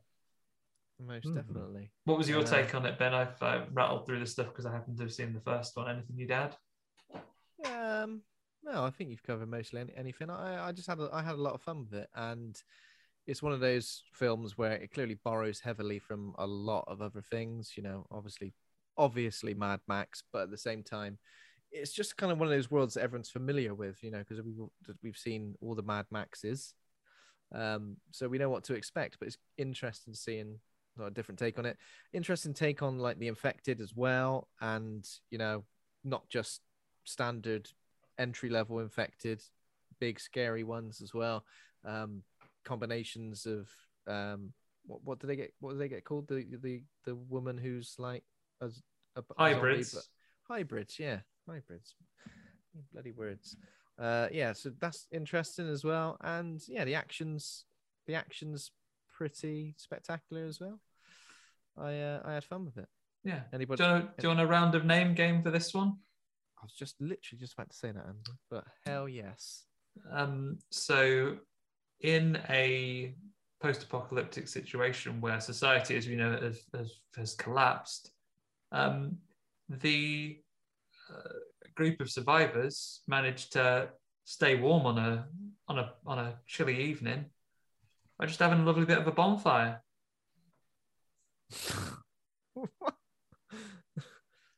uh, burn, burn, wood, Burn wood, apocalypse. burn wood apocalypse. I've bloody had a burn wood apocalypse there. Is that you got? For, is that what you got for me? Yes, it. That's Okay. off the top of the Go on. dome. Off the top of the dome. You got one, Luke? No, Oh, nothing from the top of the Right. dome. I- No, no. I've- That's a I've difficult tried- one though. Wyrmwood Apocalypse. It is, yeah. It sure is. Right, okay. Uh, moving swiftly on. So this was the next day of of Fright Fest. So sorry, the Saturday. Um, the first movie was Mandrake, which is the world premiere um, of that film, directed by Lynne Davison. The cast is Deirdre Mullins, uh, Deborah Crotty, Paul Kennedy. Um, another Irish film, the third Irish film on the slate so far. Probation officer. you, Ben. Like uh, you did a lovely interview with the the director of this one. Very Sure good it was too. very uh, an absolute pleasure to be joined by Lynne to talk about her film. Um, congratulations again on the success and the screening and everything like that. Uh, so, brief synopsis is that probation officer Kathy Madden is given the task of rehabilitating notorious killer Bloody Mary Laidlaw back into society after 20 years of jail. Um, Kathy has always believed that every client deserves a shot of redemption, her beliefs are firmly tested when two children disappear near Mary's farm. Um, so yeah, so another very folky folk horror. That's a that's a official term, official terminology there. Folky folk horror stuff going on. Uh, yeah, again another film anchored by some really really good performances uh, from Deirdre Mullins and Deborah Crotty um, in particular. Tackles some difficult subject matter as well. You know, obviously killers being rehabilitated back into society um, after jail time, sort of like vigilante justice um, was sort of sort of, and obviously, and missing children as well. All very sort of like difficult subject matters to to discuss, and also throw in a bit of a supernatural element as well. Um, and it was a great combination. I think this was this was really good. How uh, how do you think? How, what do you think? Um, for me, again, it was another. It's quite a chilling scene, and I, I think you're right. Without without spoiling anything that's in there, some of the considerations beyond, um, you know, any supernatural folk horror elements or the direct violence and things that that go on in the film, there's a there's a really unsettling vibe to the whole thing, and there's other elements of horror as well. So, um, Deirdre Mullins' character having uh, you know a son that has you know what is a severely life limiting condition and her having that as well as the strain between the relationship between her and the you know and her son's father and her and his new family that he's expecting as well there's there's a lot of dimension to this and there's a lot of you know really kind of not unpleasant that it wasn't good to watch but there's like a really high tension and the feeling that everything that's going on you feel like these are characters on the edge before the children go missing and the entire community mm. is you know driven closer to like a to like a breaking point with all the things that are going on and it's difficult because this is a character who is as you say a probation officer who is looking to rehabilitate someone back into society that everyone is naturally quite suspicious of and the character you know bloody mary doesn't try to help herself too much either there's definitely something that's I'm suspicious of you getting on. rehabilitated back into society. Don't give me a reason to be suspicious of you. Oh bloody yeah. hell, Mary! Yeah, and and there's there's some really visceral scenes in this one. This is again, we're talking about things you would things that you would recommend this for if you want yourself some brutality in your in your horror and some really unsettling scenes to have to get to to get through and get behind. This is the this is the probably the one of the films of the festival that would take your interest the most. And one thing sorry, sorry Andy. One, one thing that Lynne Davison said when she was discussing some things that maybe influenced this movie, and it was something that I hadn't quite thought about until she mentioned it, but now I'm sort of thinking back to the film. She discussed um, True Detective series one mm-hmm. um, in particular. Obviously, mm. the one with Matthew McConaughey and uh, Woody Harrelson. That's not Woody the cowboy from Toy Story. Woody That'd Harrelson. be a great, great take on True Detective, though. Woody and yeah, Buzz. I love the, I love the, oh, exactly. Uh, you are a toy. I'm not. no, I'm probably not.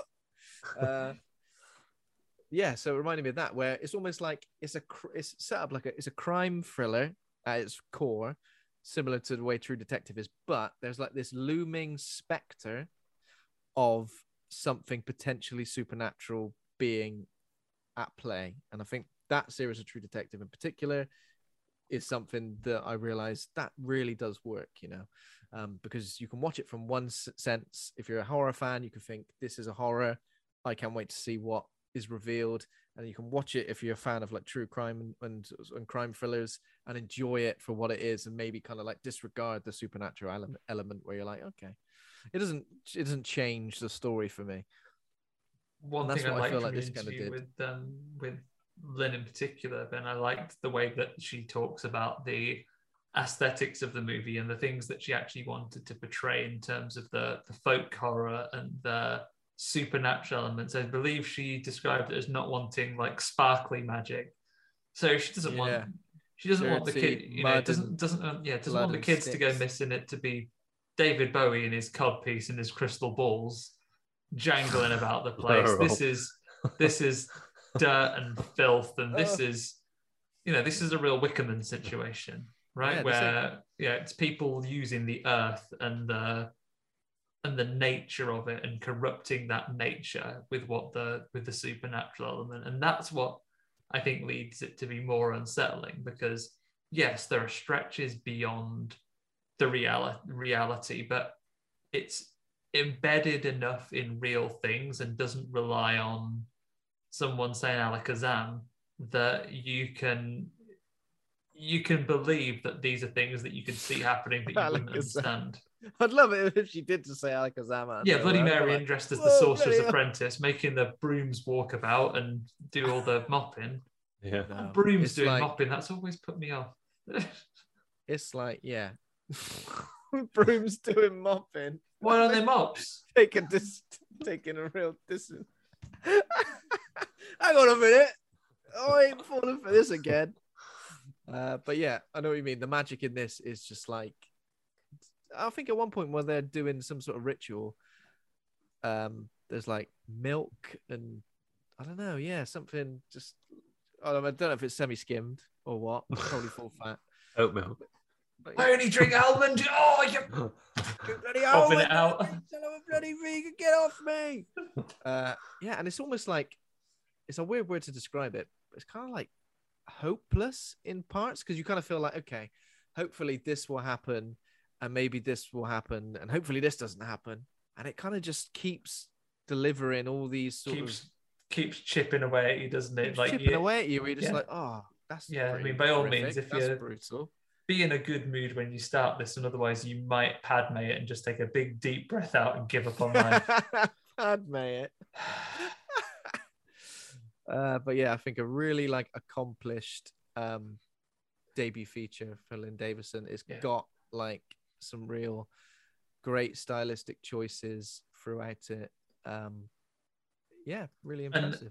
I'm I'm very excited. I, I could say this about a lot of the directors having premieres at this festival that we've seen, but especially having seen your conversation with her, um, Ben, uh, I can't wait to see what we see out of Lynne next because she seems like a filmmaker who has such a love and is so well versed in the type of horror films that I personally love.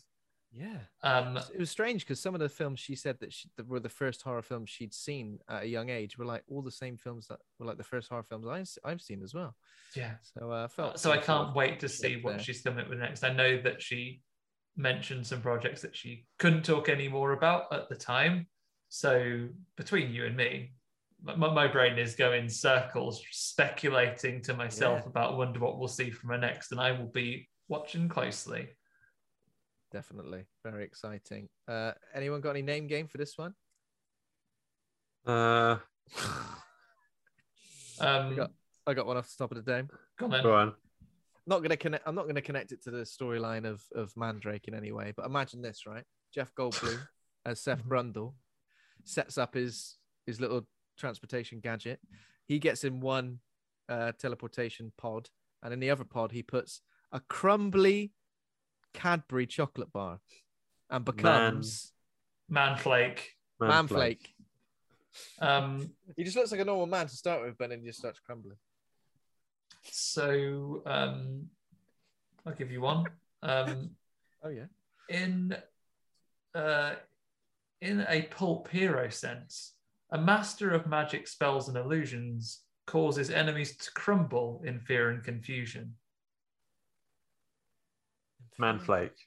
It's it's still Mandrake actually. Yeah, it's uh, oh Mandrake the Mandrake the magician, aka Oh, the okay. wizard from Defenders of the Earth. Okay. There you go. I got another one. Come on. Uh, you know, everyone's got that mate, haven't they? Where they go, "Oh, mate, do you want to meet up tonight?" And they go, "Yeah, yeah, I'm definitely up for that." You go there, and then it's Also Manflake again. It's also Manflake. oh, mate, I'm already here. I've got a pint waiting for you. Oh, mate, I can't. I'm sorry. Uh, something's happened. God, you absolute Manflake. Yeah. That's if your friend is male. or Um, Manflake works as well. Yeah, I can't. I can't do another one without being libelous. I don't think, implying that uh, rappers might be texting underage girls allegedly, um, and how you might react to that. But um, you know, let's not get let's not get caught into that one. Uh, okay. What about if there was, uh, God's sake, um, it's Shrove Tuesday, and Cake.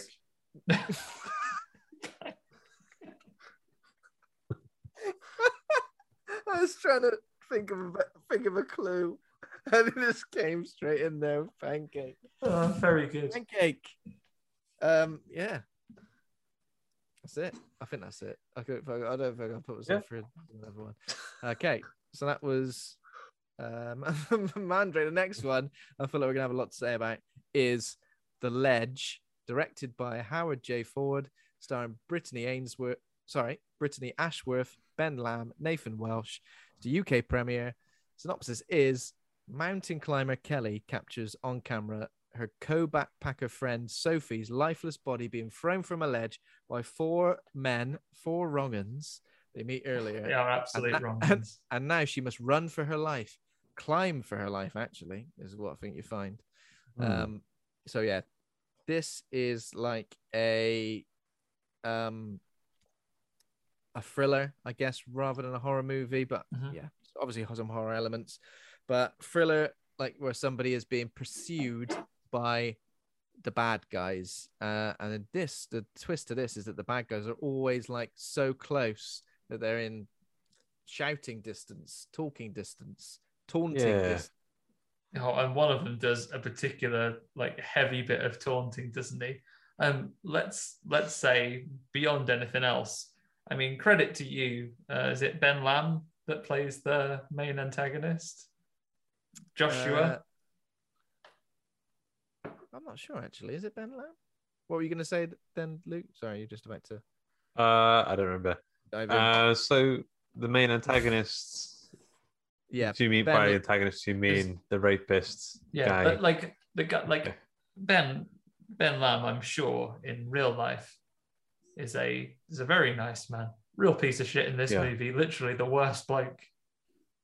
It looks like He's every, almost- mo- every movie he's been in has been one of those like Christmas, like royalist weird films. Yeah, Like, mate, yeah, a been- Christmas Prince, a Christmas look- Prince, the royal wedding, a Christmas Prince, the royal baby, the Princess Switch. He loves it. Maybe Yeah, he so wants me been- to be cast as something different for this one, not get typecast as a prince. No, I also, want to play rapists. He's, who he's, are in, he's, in, massively evil. he's in now. You see, well, don't talk about princes, but allegedly being rapists. Like,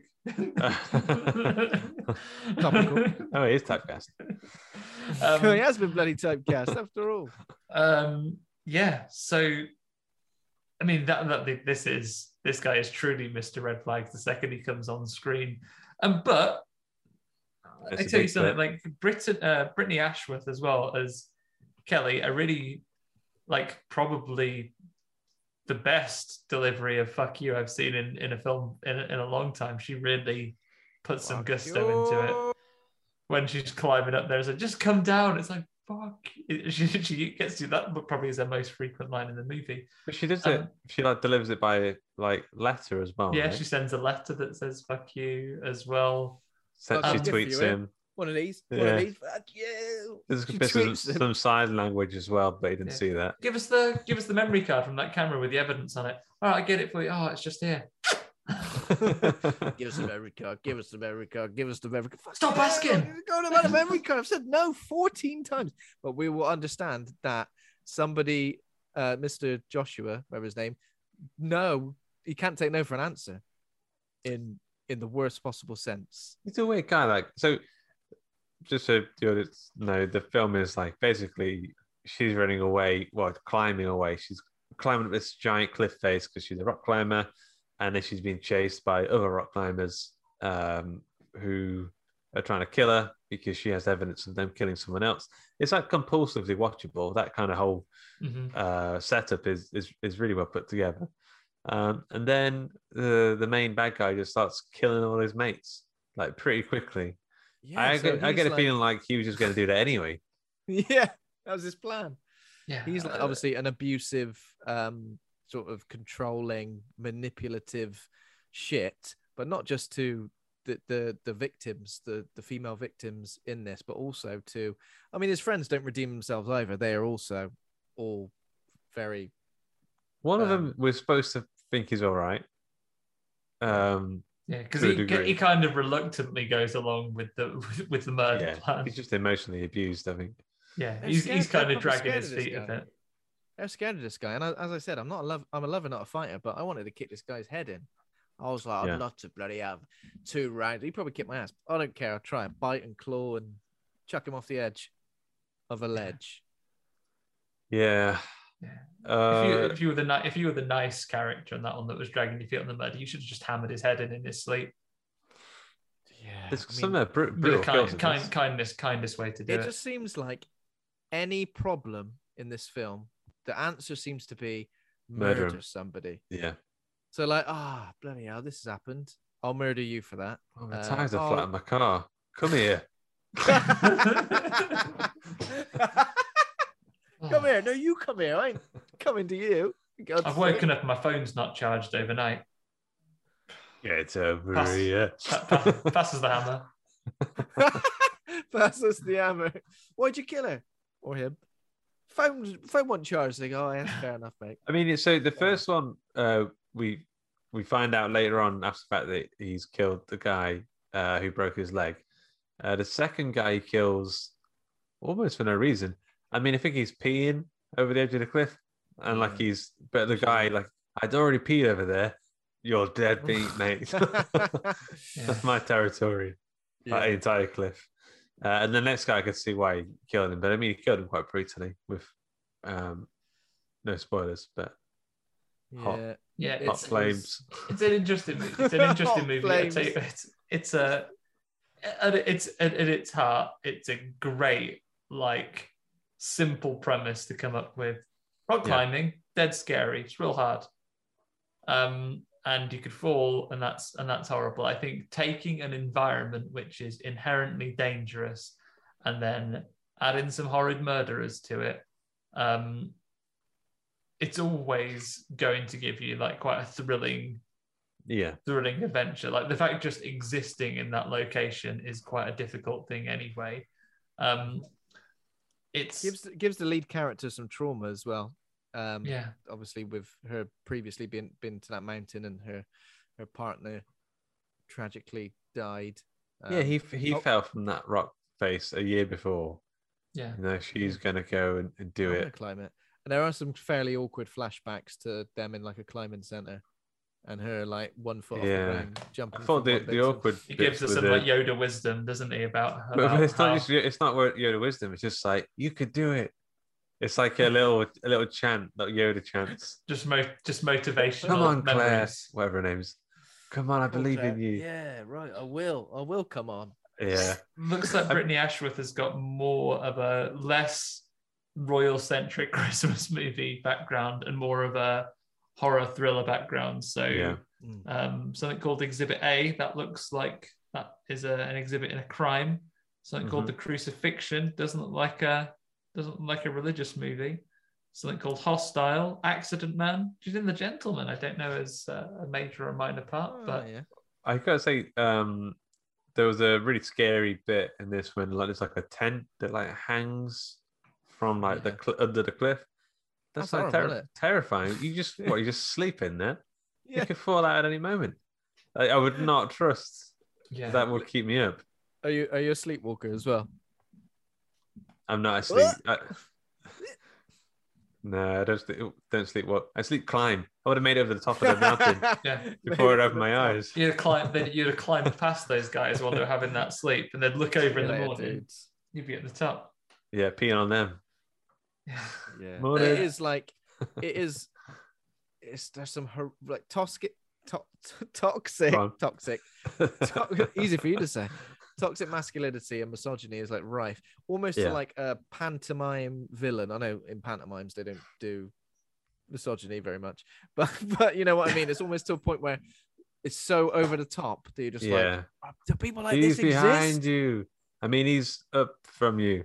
He's He's above He's you. up there. He's up Not you not in it. society. I mean, physically at this It's- point, we're not it's- built I'm It's going to kill her. ourselves. Oh no, you won't. I'm going to kill her. Fuck you. Fuck you. And then he gets his knob out and starts pissing. There's kids here. For God's sake. It's a 4D ex- experience pantomime. Very nice. uh, yeah, so a good, a good, a, a- a good thriller, I guess. Um, Yeah. and climbing, climbing stuff's good. Good. You know, like yeah, it's uh, fun.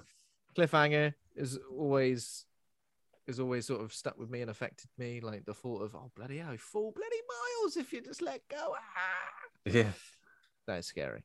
That is Um, inherently scary. It reminded me of this film I watched as well. Very similar. It was about a rock climbing adventure between two friends that turns into a terrifying nightmare. After Kelly captures the murder of her best friend on camera, she becomes the next target of a tight knit group of friends who will stop at nothing to destroy the evidence and anyone in their way. Desperate for her safety, she begins a treacherous egg and spoon race, and her survival instincts are put to the test when she becomes trapped with the killer just 20 feet away. I don't know if you guys know what that one was called. The egg. The egg. um, The egg. in that that does sound familiar actually. Well, I didn't see that one. Um, I sent my grandma to check it out from Blockbusters, and she went and accidentally got a film with similar but with a subtle difference. So a uh, young climber um, Give it a who previously had uh, an exclusively meat-based diet, um, all of a sudden is faced by some wrongans who chase her up like a massive assortment of like carrots and parsnips and potatoes Veg. and cabbages. The veg. Right, the veg. The veg. That's all similar one. Same, but with potatoes. Yeah. The Same, wedge. t- the wedge. Just chopped potatoes that have been seasoned. Uh, I watched this film where this woman was being pursued up a up a rock up a, up a rock surface by a WWE wrestler known as Adam, a WWE wrestler whose finishing move was a spear, and at the end he speared her off the edge, thus killing himself, which is a bit silly. It's at the edge. Is it also the edge? It's also the edge, yeah. Yeah. The guitarist from Edge you and Yeah. the guitarist from U2 chased me up there with his delay, but he had a delay in his climb. wow. Any more? Um, Um, I don't know. Okay, so same, but she's got a climber for the big, like a small bushel, bush, some bushel? bushes outside. Yeah, she's the, got a the, climb. the, the hedge. The hedge. Yeah, Um, final one from me. Um, because Disney will continue to expand, you know, having had the success of the book of the book of Boba Fett stories, Obi Wan coming up.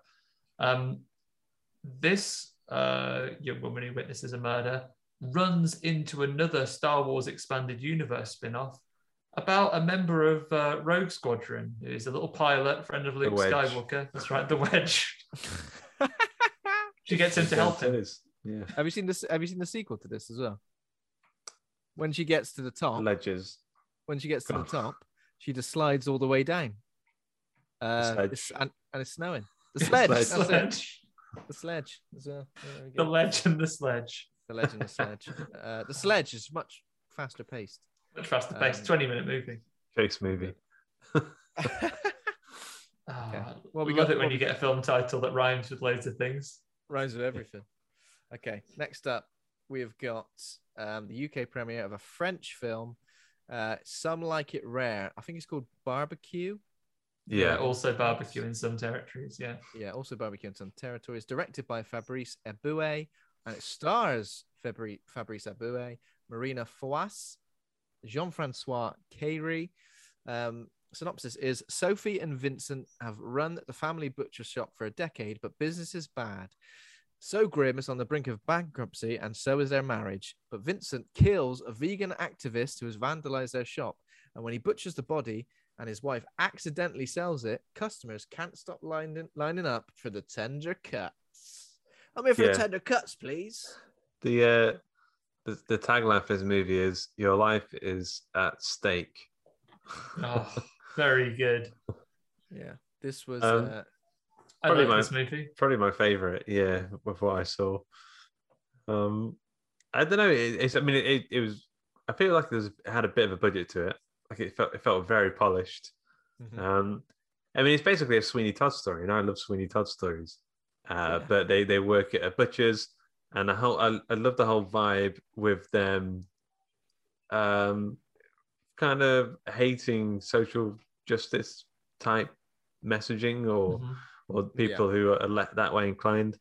Um, I mean, it's just it's just really over the top, and it gets more and more over the top as it goes through, and it's played to perfection by the, the lead male actor, who's a kind of dopey Yeah. looking guy who doesn't know what to do with his life, and he kind of becomes this over the top serial killer towards the end.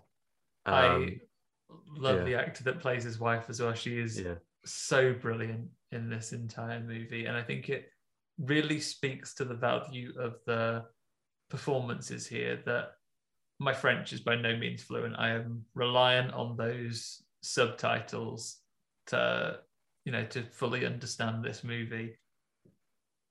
And yet I, I was not taken out of the delivery at all. Like by Yeah. like by, the delivery of these lines and the, the way the comedy lands, you know, and effectively when when some of the comedic lines are there, I'm reading what that line is, but I still get the delivery from the from the personality from both of the lead characters in this one as well.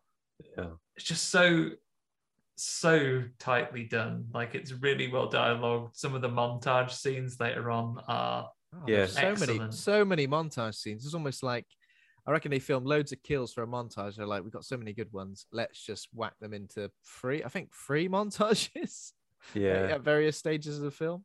It's almost like it represents them getting more and more confident with the kills as well, doesn't it? It starts off as like, oh, kind of unsure, murdering, and then by the time we get to the last one, like they're they're fully they're fully embracing it. Well, the murders um, get so stupid. There's a guy who's like wanted to do yoga, and he's like, he, he's like bent, he bends his head down and puts his head between his knees, and they're just looking at him with a giant double-barreled shotgun. yeah after they've like after he's like annoyed them and it's like would you mind going somewhere else because this is my favorite place Oh to yeah, that guy. commune That with weird. nature and you you're polluting it by eating meat here and they're like okay we'll be off then bye it does seem to like send up both sides of that argument, doesn't it? Like it does make fun Yeah. of like vegan activists, yes, but it does also make fun of like the other side of like people who are like, oh, you what? Where'd you get your protein from? I'll eat nothing but meat. I'm gonna eat all this meat just to spite you. Um, so yeah, it does sort Yeah. of it takes aim at both sides, and I do quite like that.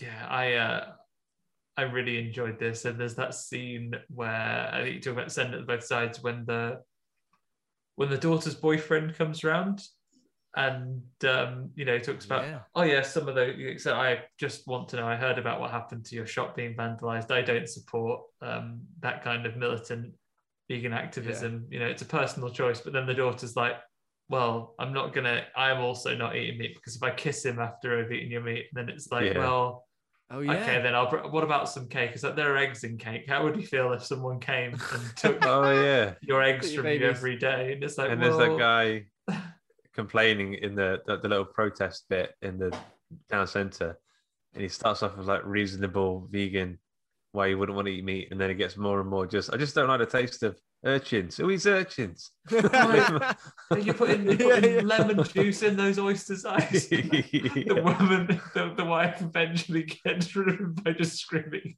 Do you want to see my pussy at him? And he's like, oh yeah. I can't go. It's like a weird sort of twisted love story as well, like them rediscovering this spark for their marriage that is like Yeah. long Yeah. died out by essentially murdering people and turning them into It ends a bit weird though, meats. doesn't it? Because like they have like a bit of Yeah, a showdown fight at the end, but then it seems to cut ahead, and they've been caught, and they're now famous true crime. yeah, because there's a bit where the the the lead actress is watching this guy who hosts like a true crime TV show, Yeah, and that is how it when it does end, it shows them. I guess we're Yeah. spoiling it, but you know, it's it's still a good time. Yeah, really, I- it's a really good film. Yeah, I'd recommend I'd recommend this to anyone. I'm I haven't read up where it is widely available yet. Um, Yeah, I'm not sure. it, it should turn up on some platforms before too long. If not, genuinely, I enjoyed this so much that I would say if you if you have to end up ordering yourself a copy on physical media, do because I think yeah, I think this one's incredibly enjoyable. I want to seek this out and watch this one again yeah. and maybe even see things that the maybe even look into some other things that the actors have have been in because the comedic performances of both of the leads is so strong. Yeah. Yeah. So I think Fabrice Eboué might. I've done like stand-up comedy. I'm looking at some of the stuff he's released, and it looks like some possible stand-up specials, maybe. interesting. Yeah, Yeah. So obviously he's got a knack for it, and I think yeah, the the comedy is delivered in such a way where it is pretty pretty hilarious, and even like the supporting cast. There's so there's like some really co- colorful characters. Uh, amongst you know the the vegan activists as well, and also there's a fantastic song used whenever um Fabrice, uh, sorry Vincent, whenever he Oh, decides yeah. to go badass. And it's Like something like rap, what is it? some sort of- Something I don't about a know. gangster. Something about a Yeah, gangster. yeah, I'm a it's gangster. like the same song. I'm a time. gangster. yeah, yeah. and it is, and it has the desired effect each time, which is Yeah. this is awesome. It's Uh, so yeah. good. We're getting um, increasing amounts of like fairly new releases of, of French cinema in um, like on Netflix and so on now nowadays. So it's worth keeping an eye out on there to see if anything comes up. But yeah, Yeah. greatly enjoyed this one. Yeah, it's a bit similar to that film where Sophie and Vincent's small clothes shop is on the brink of bankruptcy and their marriage is falling apart. Their lives are turned upside down. And when uh, Vincent accidentally kills a sheep who's trying to vandalize their shop, then overwhelmed and terrified of being accused of murder, their only solution is to get rid of the sheep by turning it into woolly jumpers. Do you remember what that one was called? Some like it where? Close, close. Close. Some like it. Where? Wool. Woolen. Some like it where? Is it the rare word? Uh, no, some like knitwear.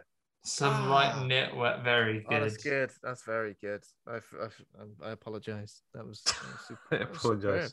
That was superb, if anything. It was great. Um, Any more for any more? I don't know if I've got one. You got one, Andy? Um, yeah, so a couple run a wig shop, which is going out of business because there just aren't enough bald people around. Uh, but when they wig kill, hair. yeah, so this, yeah, they, they accidentally kill a bald activist and use his body hair to make, um, yeah, to make to make a series of wigs that are popular with of wigs? customers. Yeah, Series of various wigs. I like it. yeah, he's a hirsute man. Uh, this one is two people who run a butcher shop. They get a celebrity come into the come into the uh, come into the shop. Uh, oh, you never guess what? They've accidentally killed her, but that's all right. They're just gonna butcher her, um, and and turn her into sausages. Just hope her, her former singing partner Sonny doesn't turn up because I reckon he'd recognize Some some like it share. some like it share. Very good. oh dear. Uh, We got okay. next, Ben. So this next one is going to be the last film we discuss. Um, it's the international premiere, and it was one of the last films shown on on the Saturday uh, during Fright Fest. This is the movie Monstrous, uh, directed by Hmm. Chris Sivertson, starring Christina Ricci, Santino Barnard, Colleen Camp. Uh, Laura, traumatized by an abusive relationship, finally runs away from her former husband with her seven year old son, Cody. But in their new, idyllic, and remote sanctuary, they find they have another bigger and more terrifying monster to deal with, one that will test both their mental health issues to the limit. Yeah. So this one is all uh 50s America kind of vibe. Mm-hmm. Lots of doo-wop music. In fact, some of the music was actually great. Uh, Yeah. doo-wop, it's like doo-wop, that kind of idyllic, idyllic Amer- Americana suburbia, isn't it? It's You like, just imagine there's like a milkshake shop. Yeah, on everyone, on everyone loves a malt. Um, Malt, yeah, around there, it's and then the fifties. How everyone looks back on it when they go, "Oh, fifties was great, wasn't it? It's bloody lovely." Yeah. And they never mention the bad stuff, the you know social injustices and all that Yeah. stuff. But but you Yeah. know, None of the forks, they hadn't invented forks by then. no, they The had forks sporks in the 50s. yeah. Sporks they had, but but that was it. Day. Remember that? Sporks Day. That was my favorite day. To, favorite day of the school year. Construction of this film, I love all the work they do with the color and everything like that. And the monster effects that we get are really good. I said the Um, monster design was kind of awesome, wasn't it? I mean, yeah, the, horrific. Yeah, the sludgy faced thing, whatever it was, hugging the having hugging the kid. Yeah, really Oh, great design. Ricci, That's not very nice. I'm sorry. I'm sorry. I will. I will say, Christina Ricci in this film looks spectacular. Not age today. Like on it, like I. I mean, I think I always had something of a crush on Christina Ricci, but maybe it's dulled over time. It came straight back into the forefront of my mind watching this film. I was like, ah, bloody hell, Jesus Christ! In the fifties as well. All the way back then. She doesn't All the way age. back then. She doesn't age. She hadn't bloody aged. I was like, I wouldn't say my tastes are really specific, but Christina Ricci in the fifties, Jesus. oh, that's a Well, 10 out of 10 from Ben. Yep. Uh, what about the film? Um, yeah, there is genuinely obviously- quite creepy. Um, and I loved like yeah the aesthetic that that, that lent, lent into it, like the dialogue between mother and son. It's got such a sweetness to it, but that that undertone of the something not being quite right as the monstrous Yeah. effect and the reveals start coming in there. The repetition of that advert that we get as well is deeply unsettling. Oh yeah, she's like watching um, Like a a Hot Point creature from the. Black Lagoon style film as well, and she's in it. Um, I noticed that it said at the end it's- it was a film produced by Chicken Soup for the Soul. I mean, it, do they make horror movies? I thought they were like a self-help book thing. Chicken Soup Oh, for the. Soul. Oh, I didn't. I didn't recognize Yeah. that. No, maybe they're leaning into some of the, you know, without spoiling Chicken it, some of the themes for of the the themes I will of the take your movie. soul. I Yeah. will take your soul. Obviously, we won't spoil it, but there is a central um, mystery and a twist that is revealed. Did you see it coming? I felt like No. it got to a it got to a point, and I feel like I saw it coming. No. It was, it was either one of like two things, I think, wasn't it? But I think it was well executed. Yeah. Yeah. I was too dumb to see it. I didn't see it coming. No, I really, I, just- really, just I really the pi- enjoyed it. I thought there was going to be something, but I couldn't tell what. The fact it was so perfect and picturesque, I was a bit like, okay. Yeah. And Yeah. the fact that there was this history that she was kind of like running from, I kind of thought there's going to be something there that isn't quite right. So in my head, I was like, you know, this could be one of one of two things. Um, Yeah. but yeah, I think it was Um, well executed, great, great central performance, and I think probably the most like if you you know we talk about reasons to recommend it like obviously with the star power that this movie has most instantly recognizable um in terms of uh broadcast absolute like you know someone who we haven't seen maybe so much since uh like shooting to fame as a as a child star. Great to see someone still getting it still um still really putting in really solid performances and interesting monster dynamics uh, i think it's i think this is another one that's worth seeking out there is nothing i've watched in this in this thing i'm not just saying this because you know uh it's nice You're to be nice nice guy. like It's nice like to be th- th- nice. there's no there's nothing i watched that i was like "Pff, waste of my fucking time Yeah. yeah yeah, it was good. Uh, Well, um, yes. it was a bit like that film. There was also at the festival, the secret film. It's playing in a, a little box room to the side. They only let one pe- one person watch it at a time. Uh, it's about a traumatized woman fleeing from her abusive ex-husband with a young son, but in their new remote sanctuary, they face an even bigger, more terrifying bus slash catchy earworm of a pop song. I think it might be Andy's favorite song. it's not a Venga bus, is it? the venga bus Banger Bus. there's venga bus Andy's you've got to watch song. out when it's coming A Venga. Everybody And will be jumping everybody's jumping. Everybody's jumping at the same time. yeah it's uh it's full of jump scares in there like it's just violin stings and cats jumping through windows Yeah, yeah. Wow. Uh, okay, so we're gonna do like a min- mini awards ceremony, the Horror Hangout, Fright Fest, Glasgow, 2022 mini award ceremony. We've got some categories here. So what are assign- awards going to be called ben Well, I've only got. what, what do you call the simple what do you call the statues the Hangies. ghoulies Hangies. Yeah, Hang- the statues. The Um, the Reet. No, can't be that. the Re- good awards. The Re- the Reet Good Awards. What would the, what would the little statues be? I Uh, think it's got to be like a little. It's got to have something to do with the name of the show, like Yeah. hang. I reckon just a, a perfect mold of a of a nude Luke Condor. And we'll call and we'll call, and we'll call we'll call it the ghoulies because then you grab you grab you grab Grab it by the ghoulies. ghoulies yeah Also, Yeah, um, you're you're a bit tucked in like uh, Buffalo Bill. Um, a bit this- tucked in. you've just got like a All the way little comes in. with like a little skin cape that you can put on it a lovely little skin accessories. cape. That's a little accessory. Yeah, I I like the, And, the uh, grabbing by the balls thing. So maybe the the hot the handle of the trophy is the testicles. yeah. So you have to take it by the balls to to accept If the s- award. And if you squeeze it hard enough on the belly, just a little guff, just a little one. just a little one. There's only one that you can only do it once.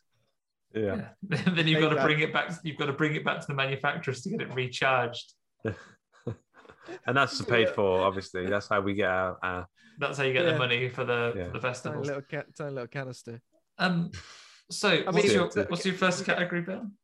I've just got first category, best fright. I mean, it's called Fright Fest, so Best- best fright. doesn't have to be a particular scare. Maybe just like a scary I've moment. already mentioned mine, and I'll just say it wasn't so much like a jump scare, but it was the the hanging tent idea.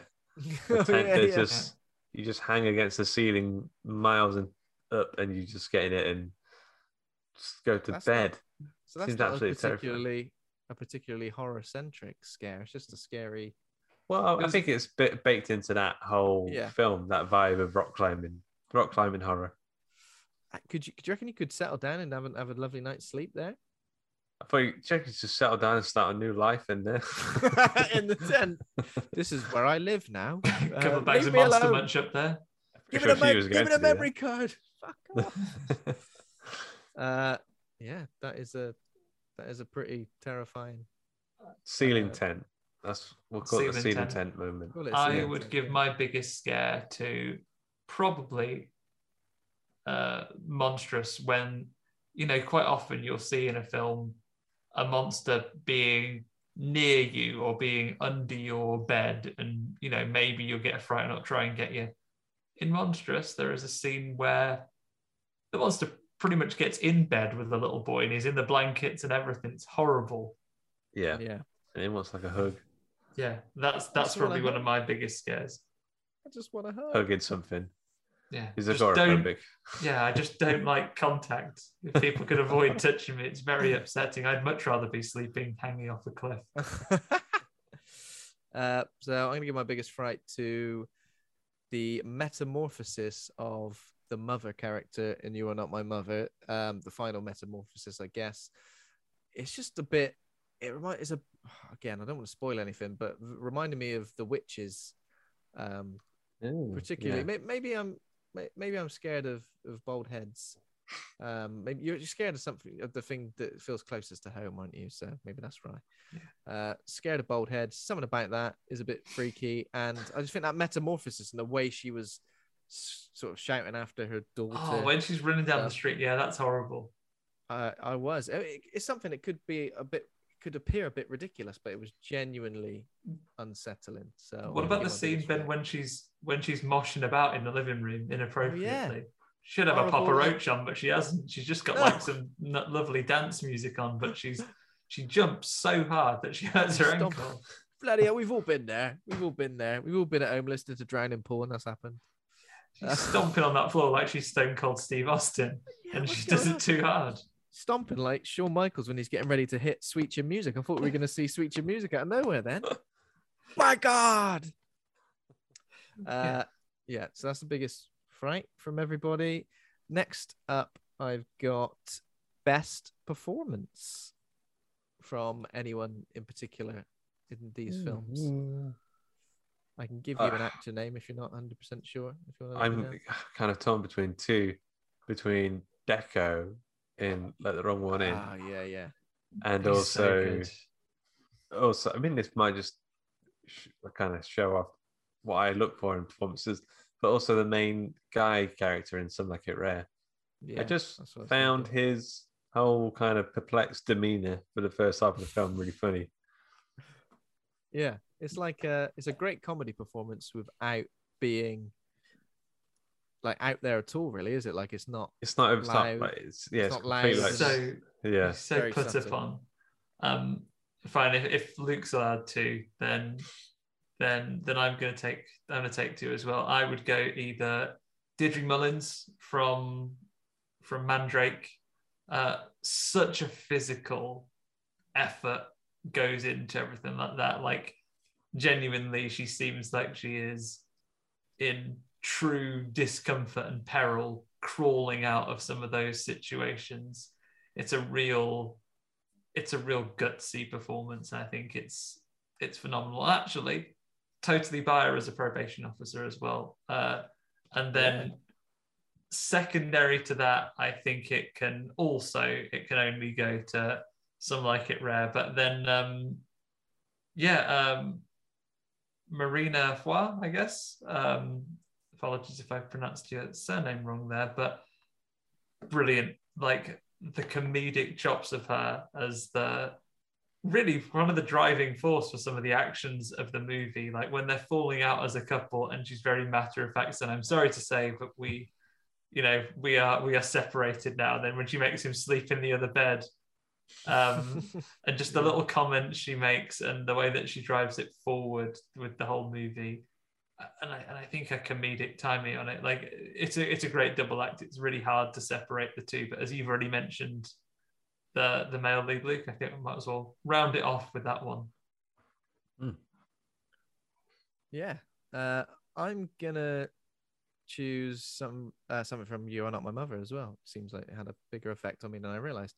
But Hazel Doupe, who plays Shar, the lead role um, in that, I just really bought it. I really bought her sort of, yeah, just everything about that performance.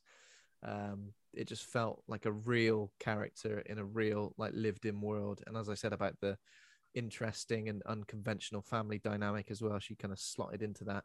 Um, yeah, I was I was really really impressed, and I was genuinely feeling quite.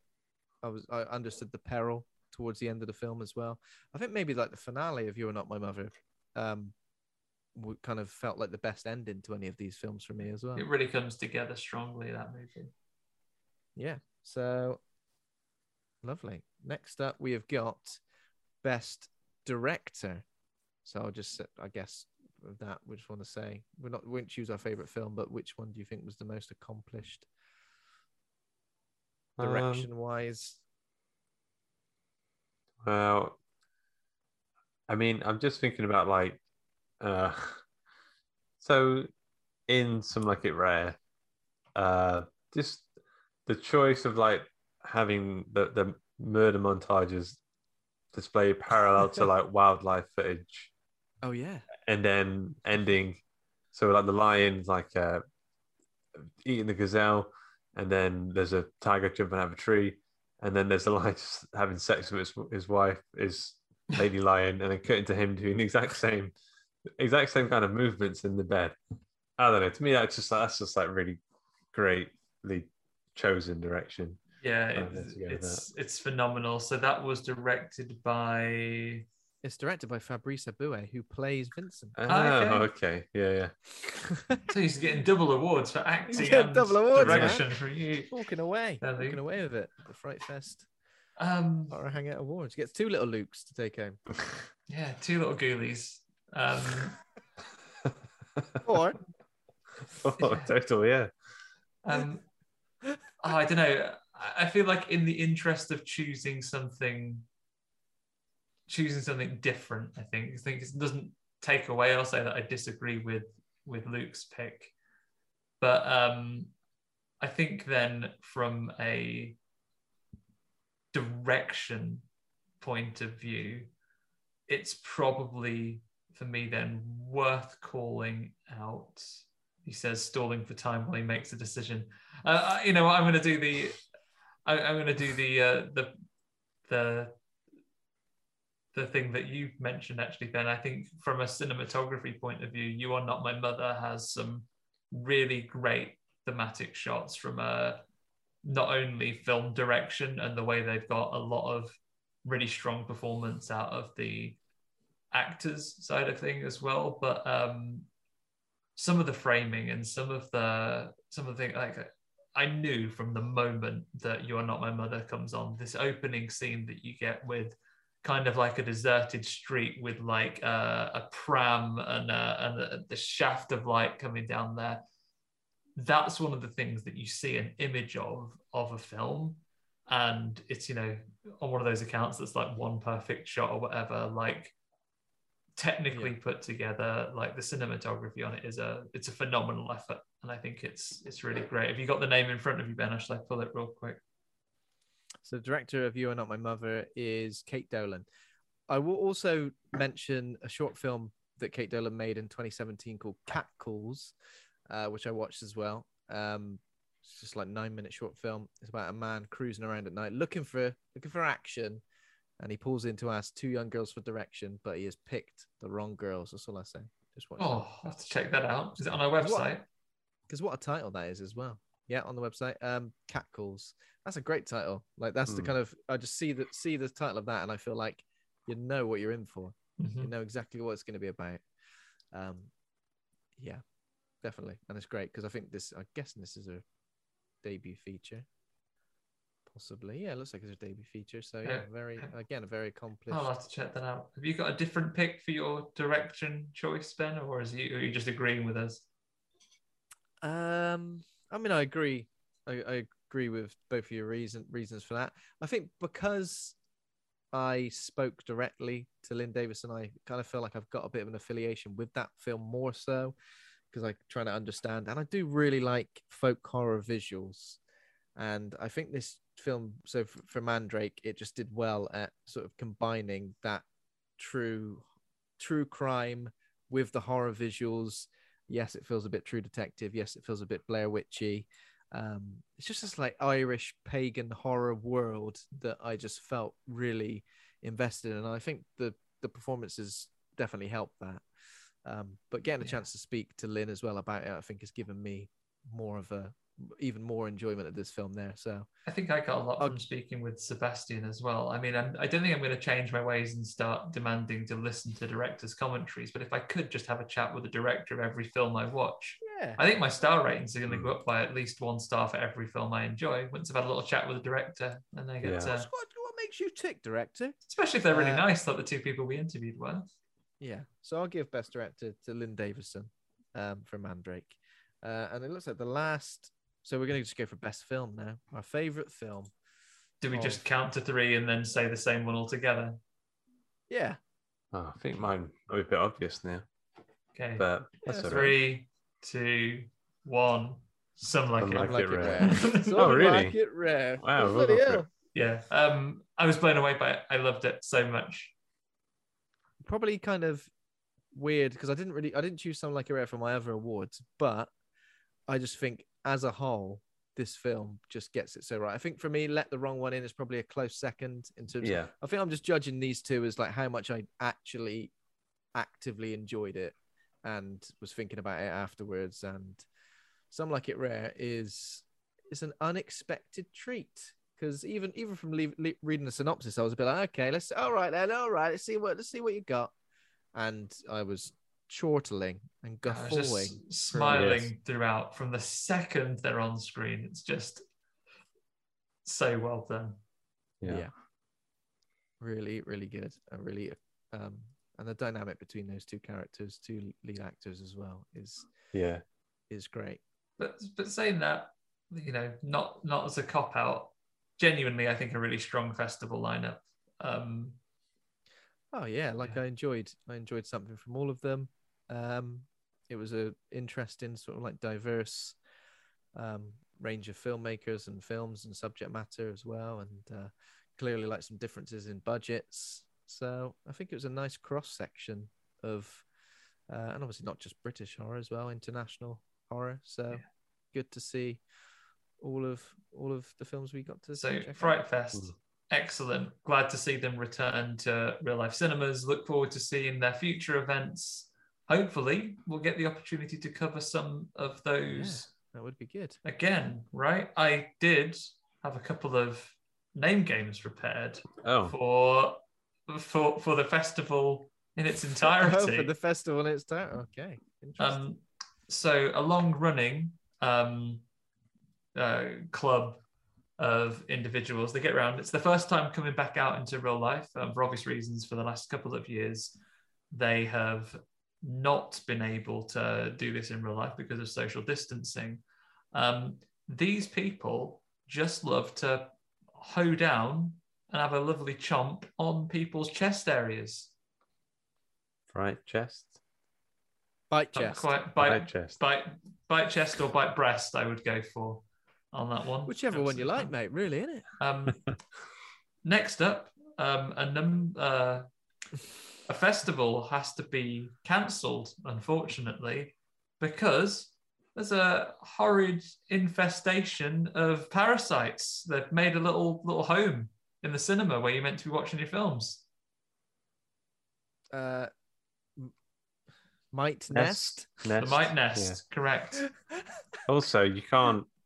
There's no point going to that festival at that time because there's a bunch of planes going over doing some kind of, uh, you know, Flights, Display. Flight display. flight test. flight test. Flight Exactly. test. test. Oh yeah, yeah. Um, and the pilots from from that one, really, really poor uniforms, just really shoddily quality, um, Shite. kind of string string sleeveless tops. Shite vest. Shite Yeah. vest, correct? And also because of that, it um, their mental health it, it doesn't play very well with them. It makes them tight chested. Tight, tight well. chest. That's good tight as well. chest gives But, a uh, tight a- chest. A little bit, a little bit not relaxed. Let's Light. say. No. Tight. Slight.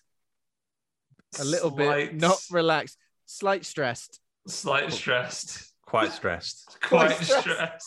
That makes a lot more sense. Oh dear. Very good. I can't All think done? The only ones I can the only ones I can think of are the ones you've already done. Yeah, all the rhymes are just rattling through my heads. Yeah, I I, think I we've think, done. think we've had enough.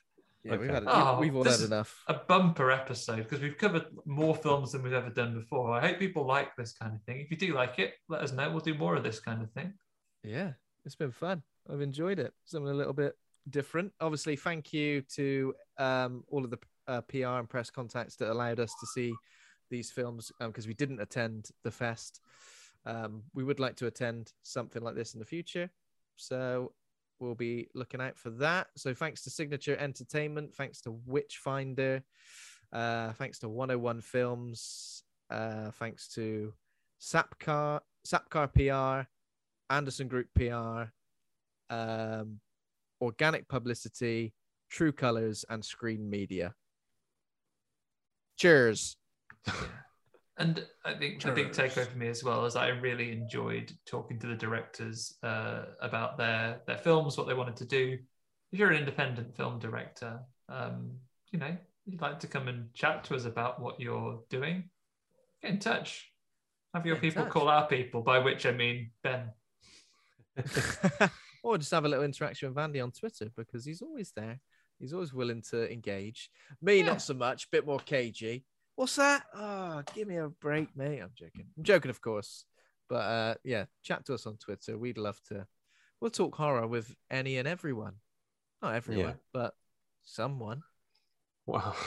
Well, you guys did a um, Patreon exclusive episode, bonus episode this week, Yeah. right? So We- Yeah, if you want bonus to those listen to that, off. So yeah, Yeah, so a finally little getting bit- around to talking Texas Chainsaw, the new one.